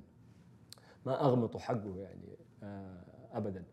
آه، ف فبها ضمن هذا ال- المناخ بدأ إنه طيب ليش ما أجرب في فيلم روائي؟ لأنه حسيت إنه المستقبل الأفلام الروائية. وعندي أنا شيء أبغى أقوله من خلال الافلام الروائيه يعني أسلوب الكتابة اللي كنت أحاول أكتب فيه هو أسلوب روائي. آه، فيه له قصة وخيال وما هو اسلوب وثائقي بس هذا الكلام 2016 17 الكلام هذا 2016 ما في سينما ما في ما شيء. في سينما. ليه ليه ليه, ليه, ليه قلت بسوي شيء سينمائي؟ وين متخيل؟ عتا جزء منها إنه تبغى تكون يعني تسبق؟ الجيل هذا لا ما اظنها السبق هو الأساس لكن الجيل هذا كان شايف السينما جية. يمكن حدس داخلي يمكن جت فيلينج بس آمال. آمال طموحات بالضبط. كان شايف أو كان يبغى يحاول ينتزع السينما بمحاولاته هذه البسيطة. ربما. اللي هو يبغى يحاول إنه لا إحنا حنحاول في هذا الموضوع لين لما يصير. يصير على أرض الواقع. حنكون جاهزين إذا صار. فالسكتشز الأفلام القصيرة أفلام الوثائقية اللي كانت تظهر في اليوتيوب أو في الإنترنت الأفلام الطويلة الأولى وجدة بركة أتمنى ما أكون نسيت أفلام تأسيسية في هذيك يعني أفلام أولى في ذيك المرحلة. آه لكن هذه اللي سوت صدى وبدأت تروح مهرجانات. فبالتالي أصبح خلينا نقول الشهية مفتوحة إلى خلينا نجرب في الفيلم الطويل هذا وبدأت الأفلام قصيرة آه، في إثراء بدأت تنتج أفلام وأنتجت مجموعة من الأفلام من ضمنها وسطي من ضمنها سمياتي من ضمنها لا أنا آه، أعتقد فيلم لعلي سمين وبدر الحمود لا أستطيع لا تقبل تحضرني. وجهي. لا أستطيع تقبيل وجهي وفيلم لعلي سمين وفيلم أعتقد. كان في أكثر من كان مرحله صح؟ مجموعة أفلام مرت كم. سنة كان في دعم من اثرا كان فانت دعم فيلمك كم من اثرا كان؟ لا أنا ما كان دعم فيلم من أوكي. ففي 2016 بدأت نواه فكرة الفيلم الطويل هذا. كان هو بدأت كتابته كفيلم قصير اللي هو مدينة الملاهي. آه بدأت التفكير فيه في 2016 ك- بدأت أكتبه كفيلم قصير. لكن مع الكتابة بدأت أشوف إنه يحتمل إنه يصير فيلم طويل. وداخلي أبغى أخوض تجربة سينمائية لأنه ما أبغى لو سويت فيلم وثائقي ثاني كنت أخاف إنه انحصر في الجانب الوثائقي. أيوه. وما كنت أبغى انحصر في الجانب الوثائقي. في عندي صوت داخلي يبغى يكون متواجد في الفيلم الروائي. يعني الحلم هو إنك تسوي فيلم سينمائي روائي. ما هو فيلم وثائقي.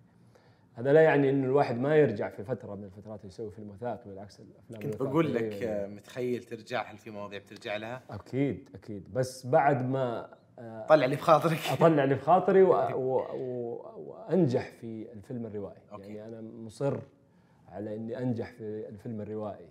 الموضوع بالنسبة لي شخصي أبغى أنجح في الله. تقديم فيلم روائي جيد. الله.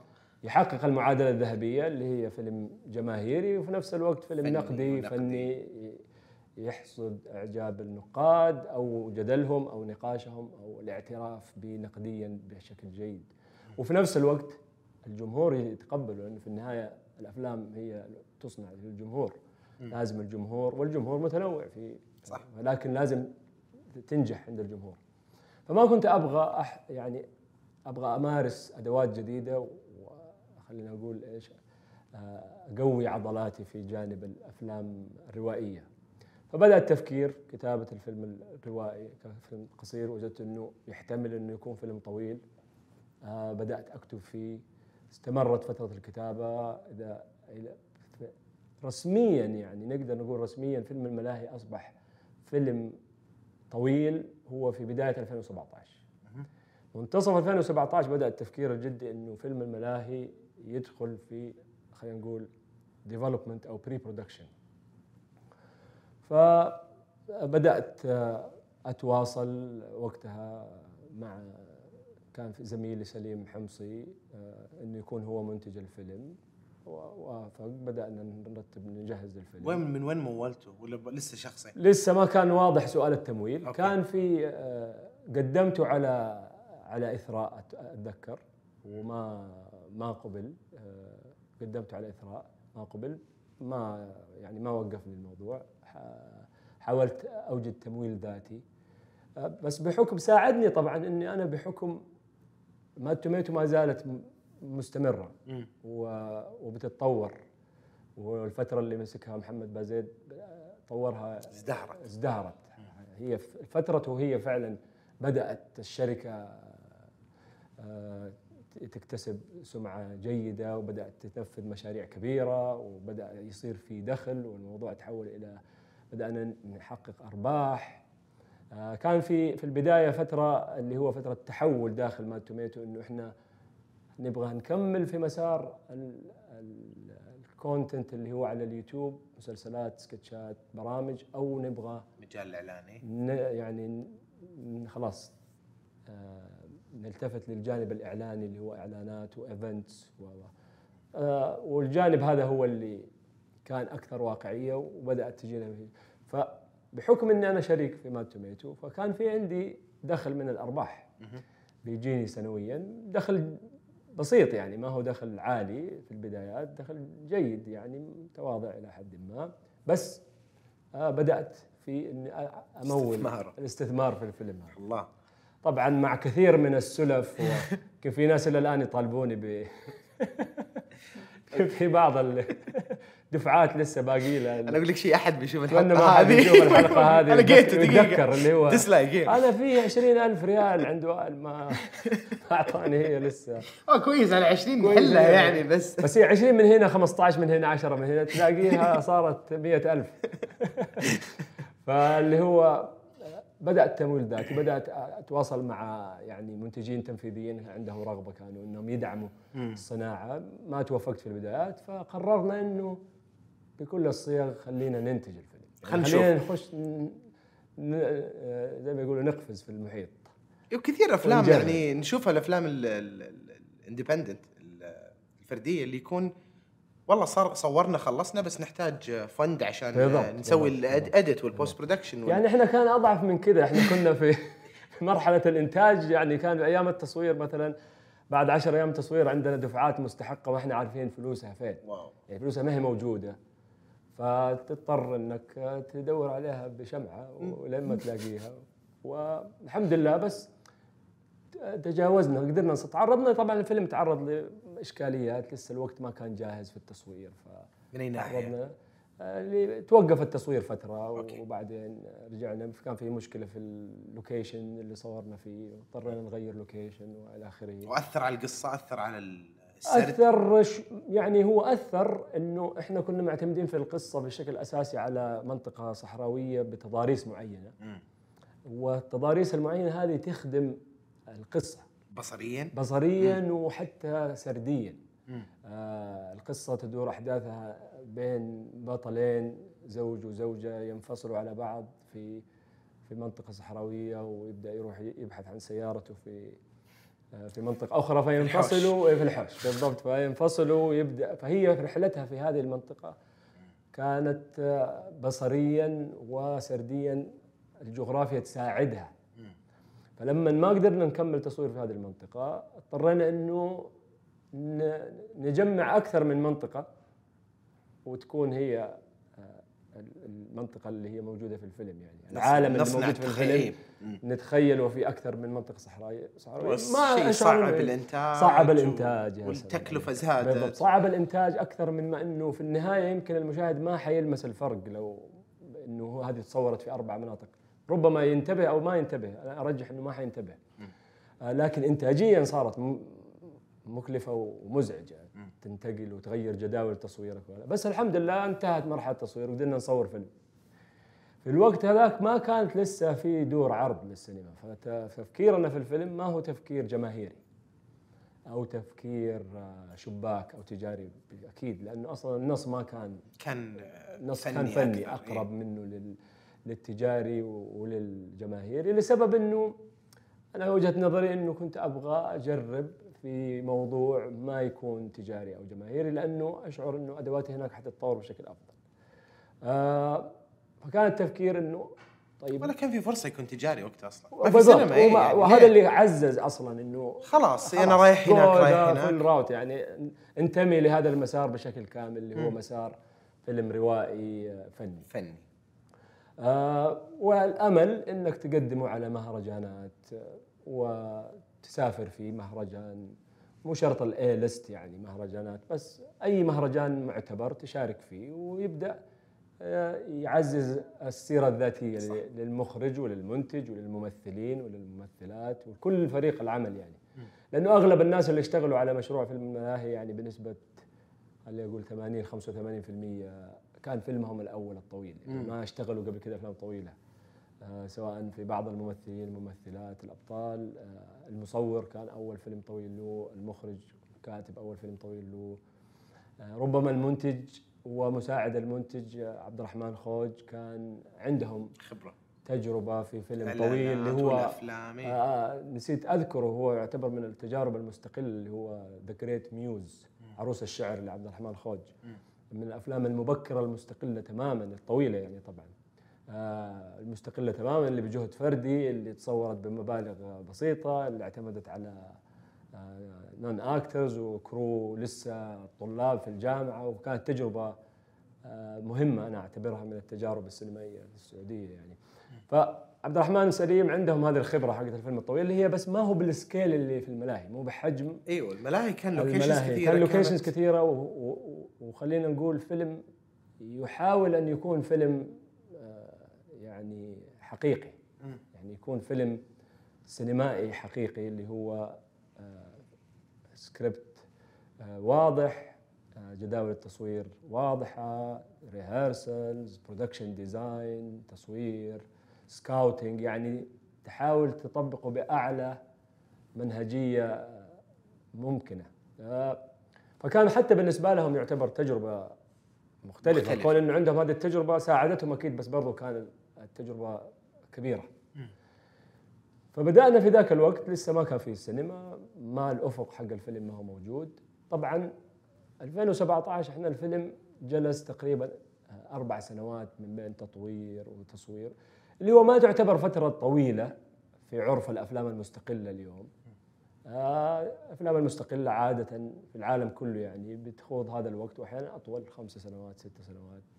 بس هذا الافرج خلينا نقول يعني متوسط الفيلم المستقل إنه يخوض هذه التجربة. فعلى مستوى السنين ما اظنه كان آه ما اظنه كان آه فترته طويلة جدا. بس بحكم إنه الصعوبه هو في التمويل كانت أصعب جزئية في الموضوع التمويل لأنه كل ما حطه تبغى تحاول تنتجوا بافضل معايير ممكنه عشان تستكمل التجربة التعليمية إذا كان الواحد بياخذ صح. بيتعلم من التجربة هذه وياخذها تبغى في كل مرحلة من مراحل الإنتاج تطبق أفضل المعايير الممكنة. فالواحد كان متطلب شوية إنه في المونتاج لا تبغى تسوي مونتاج بأفضل بالشكل الصح بالشكل الصحيح مع اديتر مع مونتير شاطر قد سوى أفلام قبل كذا عشان الواحد يتعلم.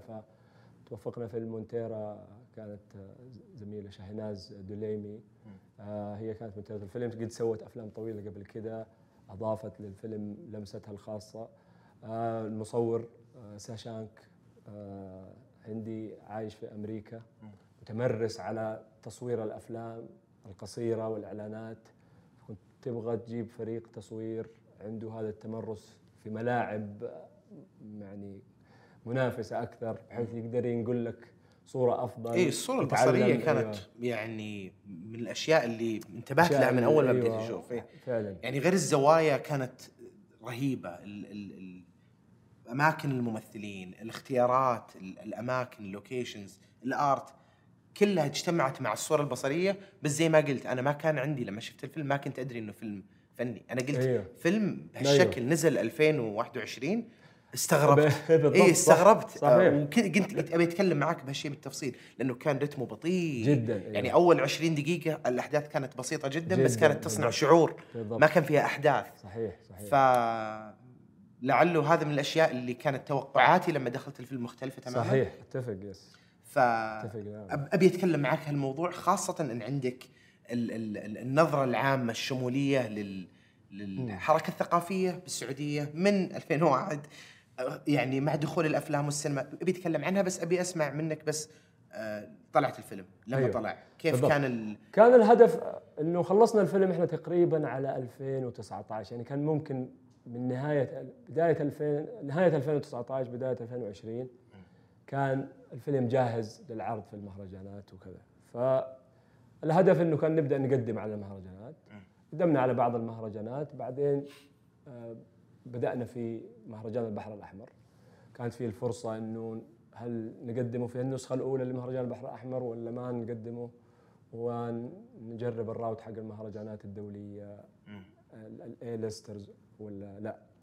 لكن بعدين آه، وصلنا إلى قناعة إنه لا خلينا آه، نقدمه في مهرجان البحر الأحمر نسخة أولى عليها الأضواء وكان في اهتمام بالمهرجان بشكل كبير. رسمي ومستقل وكانوا بيحاولوا يصنعوا فعلا مهرجان قوي والآن هو إن شاء الله في طريقه إلى أن يكون مهرجان قوي. فأخذنا الخطوة إنه نشارك فيه في المهرجان بعدين كوفيد آه، جات. قال لحظة. قال لك دقيقة. بالضبط. لا أنتم عندكم سنة ونص إضافية على الأربع على أساس انكم ما تاخرتوا أيوه. على السنوات الأربع سنوات الأولى هذه لا. خذ التجربة ب خليه في الدرج خليه في الدرج. خليه دقيقة. فأكيد جات كوفيد عطلت الحياة في كل شيء وبدأ آه، الخيارات أصبحت تصير أقل.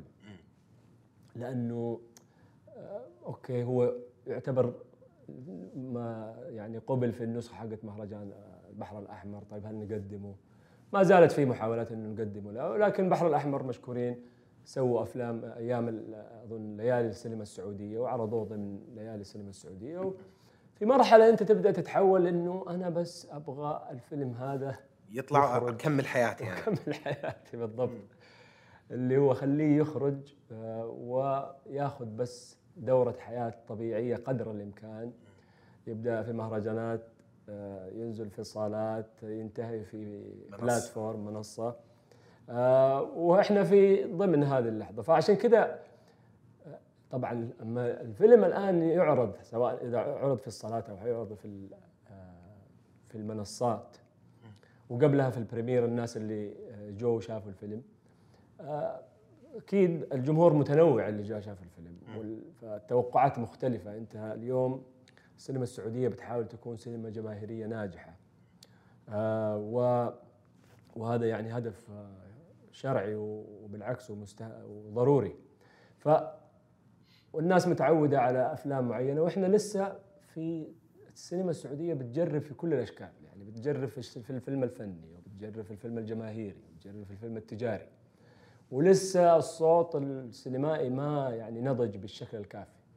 فبالتالي هذه المحاولات كلها هي تراكمات حتساعد في إنها تخلق لحظة أكثر نضجا آه، من آه، سواء للفيلم الفني أو للفيلم الجماهيري.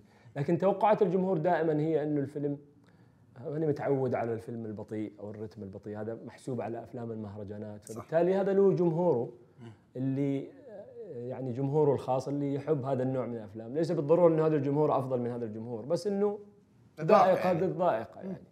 فله ذائقة معينة. فال release يعني ترويج الفيلم لازم يكون بهذا الشكل عرضه لازم يكون بهذا الشكل. ما يعامل الفيلم الفني زي الفيلم التجاري في التوقعات سواء من صالات السينما أو سواء من الموزعين أو سواء من الجمهور. يكون له special releases مثلا عروض خاصة محدودة في أيام معينة. مع المستقبل إن شاء الله يكون في سينمات متخصصة للفيلم الفني بحيث إنه هذه الأفلام تجلس في السينما فترة أطول. بس في أماكنها محدودة بس في أماكنها الخاصة لأنه جمهورها يشبهها. صح. ويتذوق هذا النوع من الأفلام. يبغى البطء هذا أبغى نص ساعة سيارة تمشي في الصحراء واحد يلوح من بعيد. يعني تبغى هذا النوع هي تجربة بصرية هي تجربة تجربة يعني. بصرية محاولة إنك تقول قصة مختلفة ودائما الفن محاولة يعني. م. أنت تنجح ما تنجح تتوفق ما توفق المفروض تستمر. معادله إنك تحقق المشروع اللي يستوفي كل العناصر صعبة يعني ما هي يعني جميل. واضح يعني أكيد صعب جدا إنك تروح تقول فيلم آه يعني في الأفلام التجارية تماما تجارية بحتة وناجحة جدا عالميا أتكلم. وفي الأفلام اللي في اثنين يعني هم ال- الأودينس حقينها أو الجمهور حقينها. وفي بالنص يعني أطياف مختلفة من أنواع الأفلام. قليل جدا تلقى أحد اللي يضرب لك الجماهيرية والفنية. نادر جدا. بس يعني من الأفلام السعودية اللي شفناها كلها خلال الثلاث سنوات اللي فاتت. أو حتى الأربع سنوات اللي فاتت والأشياء اللي لسه ما نشرت والأشياء اللي نشرت متأخرة. في تجارب كثيرة قاعد أشوفها إني أقول آه واضح إنها دخلت بمخاض غير طبيعي لما وصلت الآن وهي تجربة تخليه يطلع خلينا تكون له رده فعل. بس حتى الأفلام اللي قاعدة تتسوى الحين هل شايف أو برأيك ليش وهذا هاجس عندي ولسه مو عارف جوابه. برأيك ليش ما شفنا الفيلم آه، أكثر من فيلم سعودي اللي لما ينزل يكسر الدنيا بالصالات؟ يعني مثلا عندك شمس المعارف سوى مرة كويس. ممتاز. وأكثر من فيلم ثاني سوى مرة كويس كان له قبول. صحيح. بعضها لا ضربت على على المنصات. أيوه. بس إيش اللي بيخلينا نشوف فيلم سعودي نازل على السينما كل أحد يتكلم عنه؟ أنا صراحة من الناس المتفائلين جدا بالسينما السعودية يعني وأشعر إنها يعني خلال ثلاثة إلى خمس سنوات حتخترق آه، حاجز ال- الفيلم هذا اللي هو الفيلم ينجح جماهيريا وينجح نقديا لأنه أنت تشعر بالطاقة الإبداعية اللي موجودة في في السينما اليوم أو في الفنون عموما في السعودية تشعر في طاقة وفي رغبة إنه نوصل لهذا الفيلم الناجح زي ما تفضلت بأقرب فرصة ممكنة. لكن إحنا في النهاية التراكم جزء من الرحلة، يعني ما تقدر تغفل إنه لازم تبدأ بمشاريع أولى تبدأ بخطوات أولى تبدأ الأفلام والمخرجين والممثلين والمنتجين آه، يبدأوا يألفوا آه، طبيعة العمل الفيلم السينمائي هذا. وياخذوه للأبعاد اللي هم يت- يتمنوها. كل الأفلام اللي نزلت إلى الآن في في الفترة يعني خلينا نقول العشر سنوات هذه بلا شك إنها كلها تعاني من جوانب ضعف بشكل أو بآخر. سواء على جوانب ضعف أحيانا في التصوير، جوانب ضعف أحيانا في الكتابة، جوانب ضعف أحيانا في الإخراج، جوانب ضعف أحيانا في التمثيل، آه، جوانب ضعف أحيانا في القيمة الإنتاجية في كل المشاريع، لكن أحيانا أنت وهذه المرحلة اللي مهمة الآن إنه إحنا نبدأ نكتشف إيش الأصوات سواء على مستوى المخرجين، على مستوى الممثلين، على مستوى الكتاب اللي مهم نعطيها فرصة ثانية. أوكي. آه وهذه الفرصة الثانية هنا الم- المعيار الطبيعي. ونبغى نفصل بين الصناعة نفسها والأشخاص اللي موجودين داخل الصناعة وكيف المفروض يكون حديثهم مع بعضهم ويكونوا نقديين تجاه أعمالهم بشكل أكبر. وبين الجمهور اللي من حقه يشوف العمل من أول مرة ويرفضه أو يقبله. هذا حق مشروع للجمهور مشاهد، أيوة، للمشاهد. أكيد. إنه أنت أعطيتني منتج أنا شفت المنتج هذا عجبني. شفت المنتج هذا ما عجبني. هذا من أبسط حقوقه. فنفصل بين مسارين أو خلينا نسميها ثلاث مسارات. مسار الجمهور اللي هو حيتفاعل مع الفيلم سلبا أو ايجابا وهذا حيطور الصناعة مع الوقت. مسار النقدي اللي هو إلى الآن ما عندنا أصوات نقدية كافية. في طبعا أصوات نقدية مهمة وأساتذة ونسمع لهم بس ما هي في جانب السينما ما هي في الأصوات النقدية الكافية. اللي هي تبدأ تن- تنقد الأفلام هذه بنوع من ما أبغى أقول بنوع من الحب بس بنوع من تفهم إنها مشاريع أولى. وإنها لسه مشاريع طرية كأنهم حلقة الوصل بين ال... يعني مهم رأيهم يوصل للصناع عشان يفهمون ومهم ومهم يوصل رأيهم. يوصل للجمهور بالضبط، عشان ي... مو يعذرون بس يعطونهم ال... وبنفس الوقت معطيات. سلبا أو ايجابا يعني. سواء النقد سلبي أو النقد إيجابي هو. يعزز الصناعة ككل ومهم جدا صناع الأفلام اللي هم تحتهم المخرجين والمنتجين والممثلين والمصورين كل الطاقم اللي يشتغل في مجال الأفلام إنهم يكونوا نقديين مع أعمالهم ويكونوا نقديين مع أعمال زملائهم. بس النقد اللي هو الموضوعي اللي هو يص... لا نشخصن يعني. لا بالضبط بدون شخصنه لأنه المعطيات اللي موجودة على الأرض اليوم تساعد إنه الفيلم السعودي في الفترة القريبة القادمة يكون منافس يعني آه، سواء على مستوى الطاقات الطاقات موجودة عندنا أصوات سينمائية ممتازة سواء على آه، كخامات كناس عندهم شغف بالسينما كناس عندهم دراية بالسينما كناس عندهم فهم في السينما في محاولات سينمائية بدأت بشكل مستقل تجربة مثلا تلاشي. هذه تجربة من أجمل التجارب من أهمها وتجربة بدأت بشكل مستقل بشكل كامل يعني. ما كان فيها أي نوع من الدعم مجموعة آه، آه، مخرجين وكتاب وممثلين. تحلقوا وصنعوا أفلامهم بطريقة جدا خلينا نقول عضوية يعني ما فيها أي نوع من البهرجة ولا فيها أي نوع. وها وساعدت إنه تحفز الحديث عن السينما وتخلي إنه السينما موضوع زي ما الموسيقى موضوع زي ما المسرح موضوع إنه يستحق إنه يكون موجود ويتحول إلى صناعة ويبدأ آه، يعني يصير في دخل وكل ما تحتمله الصناعة من من إيجابيات يعني. فهذه المشاريع اللي هي في خلينا نقول في العشر سنين هي المشاريع اللي نعتبر خلينا نعتبرها المشاريع الرسمية اللي طلعت وعرضت على سواء في مهرجانات أو سواء في منصات أو سواء في في السينما في دور العرض. آه، مهمة لخلق هذه الحالة من التراكم. هذا ما يعني انه يعني كمان لازم نفرق ونكون موضوعيين إنه في أفلام رديئة. أكيد يعني في أفلام رديئة وأنا ما أعتبر الأفلام الرديئة جزء من الأفلام اللي تساعد في التراكم قد هي هي مهمة أكيد بشكل أو بآخر بس مشكلة الفيلم اللي يكون رديء إنه يأثر على الصناعة نفسها ويثبط من الصناعة نفسها وقد آه، يغير ذائقة الجمهور أو ثقتهم في المنتج هذا السينمائي مع الوقت. هذا اللي كنت بسألك عنه بعدها رأيك إنه في دعم كبير قاعد يصير الحين. والدعم هذا قاعد يعطى بالتساوي لأنه هذا المفروض يعني مع إنه زي ما تفضلت في صناع معينين مهم إنهم يعطون فرصة يعني فرص أكثر إنه هذا صوت لازم ينتبه له بالضبط. واضح إنه متفوق يعني ما يكون الوضع على قولتهم ايجاليتيريان بالت... بالت... بالتمام أيوه. انه كل أحد له نفس الفرصة بالضبط. في ناس بالضبط. مميزين أكثر صحيح. مع إنه يكون فيه آه، فرصة للوصول لكل الأشخاص بس هل حاس إن الدعم هذا ممكن ينتج منه؟ لأنه طبيعيا الناس بدات تتعلم. ومو من ناحية تنظير. أنا آخر الشخص ممكن أفكر أخرج فيلم. بس لما أشوفها من ذا المنظور آه كثير ناس عندهم الشغف وعندهم الحب إنهم يسوون الشيء بس ما عندهم القدرة أو ما ما راح يوفقون وراح يطلع منها أفلام. ما عندك تخوف إن الدعم هذا المستمر ممكن يطلع بالسنتين الجاية بمجموعة من الأفلام جزء كبير منها يخيب الأمال ويكون لها أثر سلبي؟ صحيح هو أنا بال أنا بالعكس أنا الدعم على أهميته. هو الآن في يعني في اللحظة هذه هو يعني الدعم موجود ومتوفر بشكل يكون يعني يقول لك الكرة في ملعب الآن السنيكرز والسينمائيين والصناع. يعني قد تبدو رومانسية الكلمة بس أنا أشعر إنه المسؤولية هي على عاتق الفنانين نفسهم. الآن آه، السوق موجود. الدعم أنا أعتبره إيش أوجه الدعم؟ إنك توفر مكان لعرض الفيلم اللي هي صالات السينما.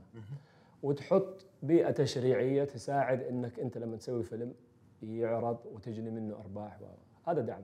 الآن في آه، خطوة أخرى من دعم مهمة اللي هي إيجاد صناديق تمويلية وهذا موجود. طيب اذا تقريبا إحنا استكملنا أوجه الدعم هذا. الآن المسؤولية على المخرجين على الفنانين على الممثلين على كل الصناع اللي في السينما إنهم ياخذوا اللحظة هذه وياخذوها بحس مسؤولية عالية. لأنه في نهاية اليوم الفن يصنع فنانين.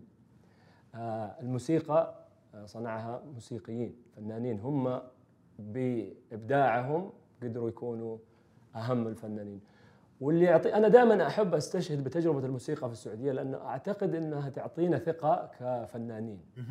إنه آه، موسيقيين في السعودية مثلا فنانين الكبار طلال مداح محمد عبدو كرموز يعني.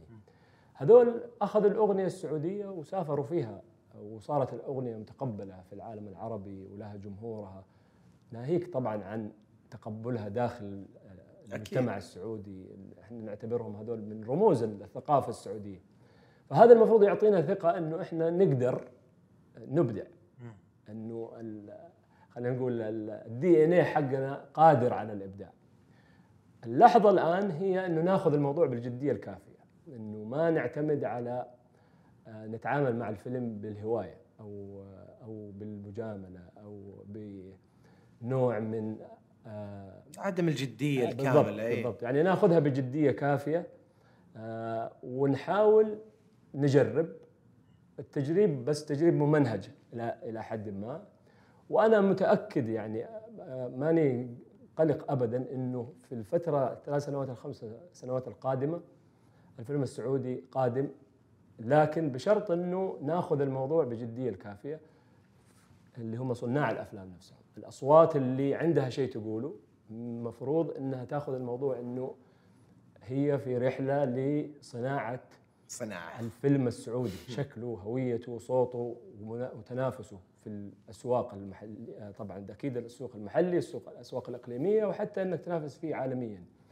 آه، وما هي وما هو موضوع صعب أو مستحيل. لكن بس يبغى له الجدية الكافية ويبغى له آه، إنه تبدأ يعني الموضوع يبدأ يصير حقيقي يعني.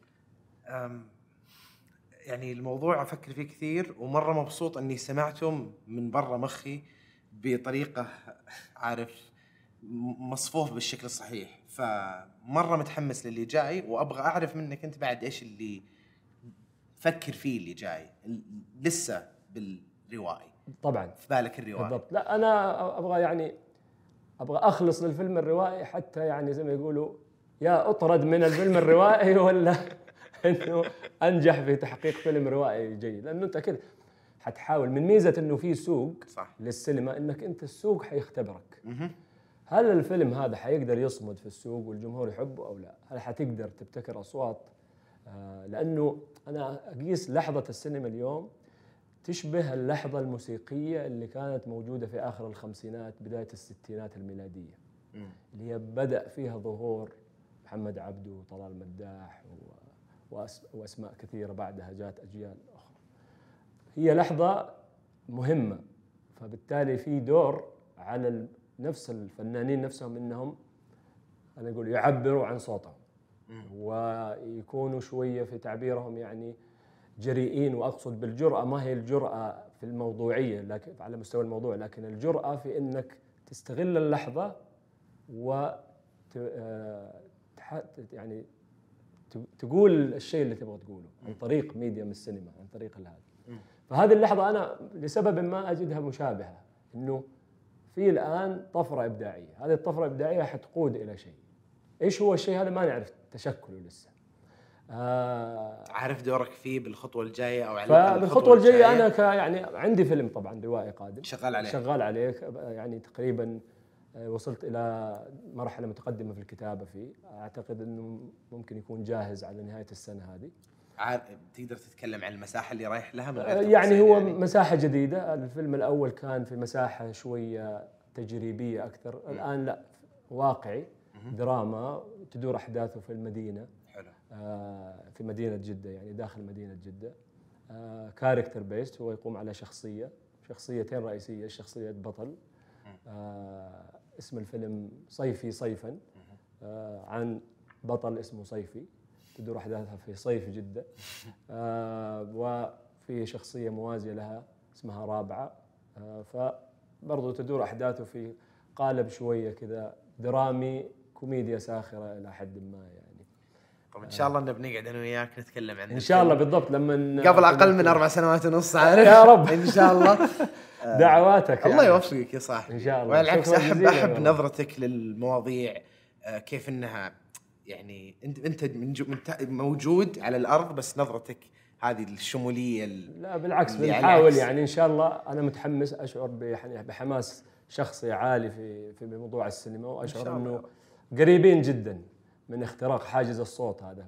قد ما يكون فيلمي يعني القادم هو اللي يخترق حاجز الصوت هذا بس في أصوات ثانية أنا منتظر اعمالها ومتأكد إنها قادرة على اختراق مين نيوتن؟ هو نيوتن ولا مين اللي كان يقول إنه يطلع على إذا كنت أشوف ابعد أنا على اكتاف العمالقة ولا؟ إيه. ف يلا خلينا نصير عمالقة. يا رب. الله يوفقك يا حبيبي الله يسعدك. شكرا جزيلا. شكرا لك يا حبيبي. الله يسعدك. أنا أكثر يا حبيبي. يعطيكم العافية شباب. شكرا. شكرا جزيلا يعطيكم العافية. يا الله الله يسعدك يا الله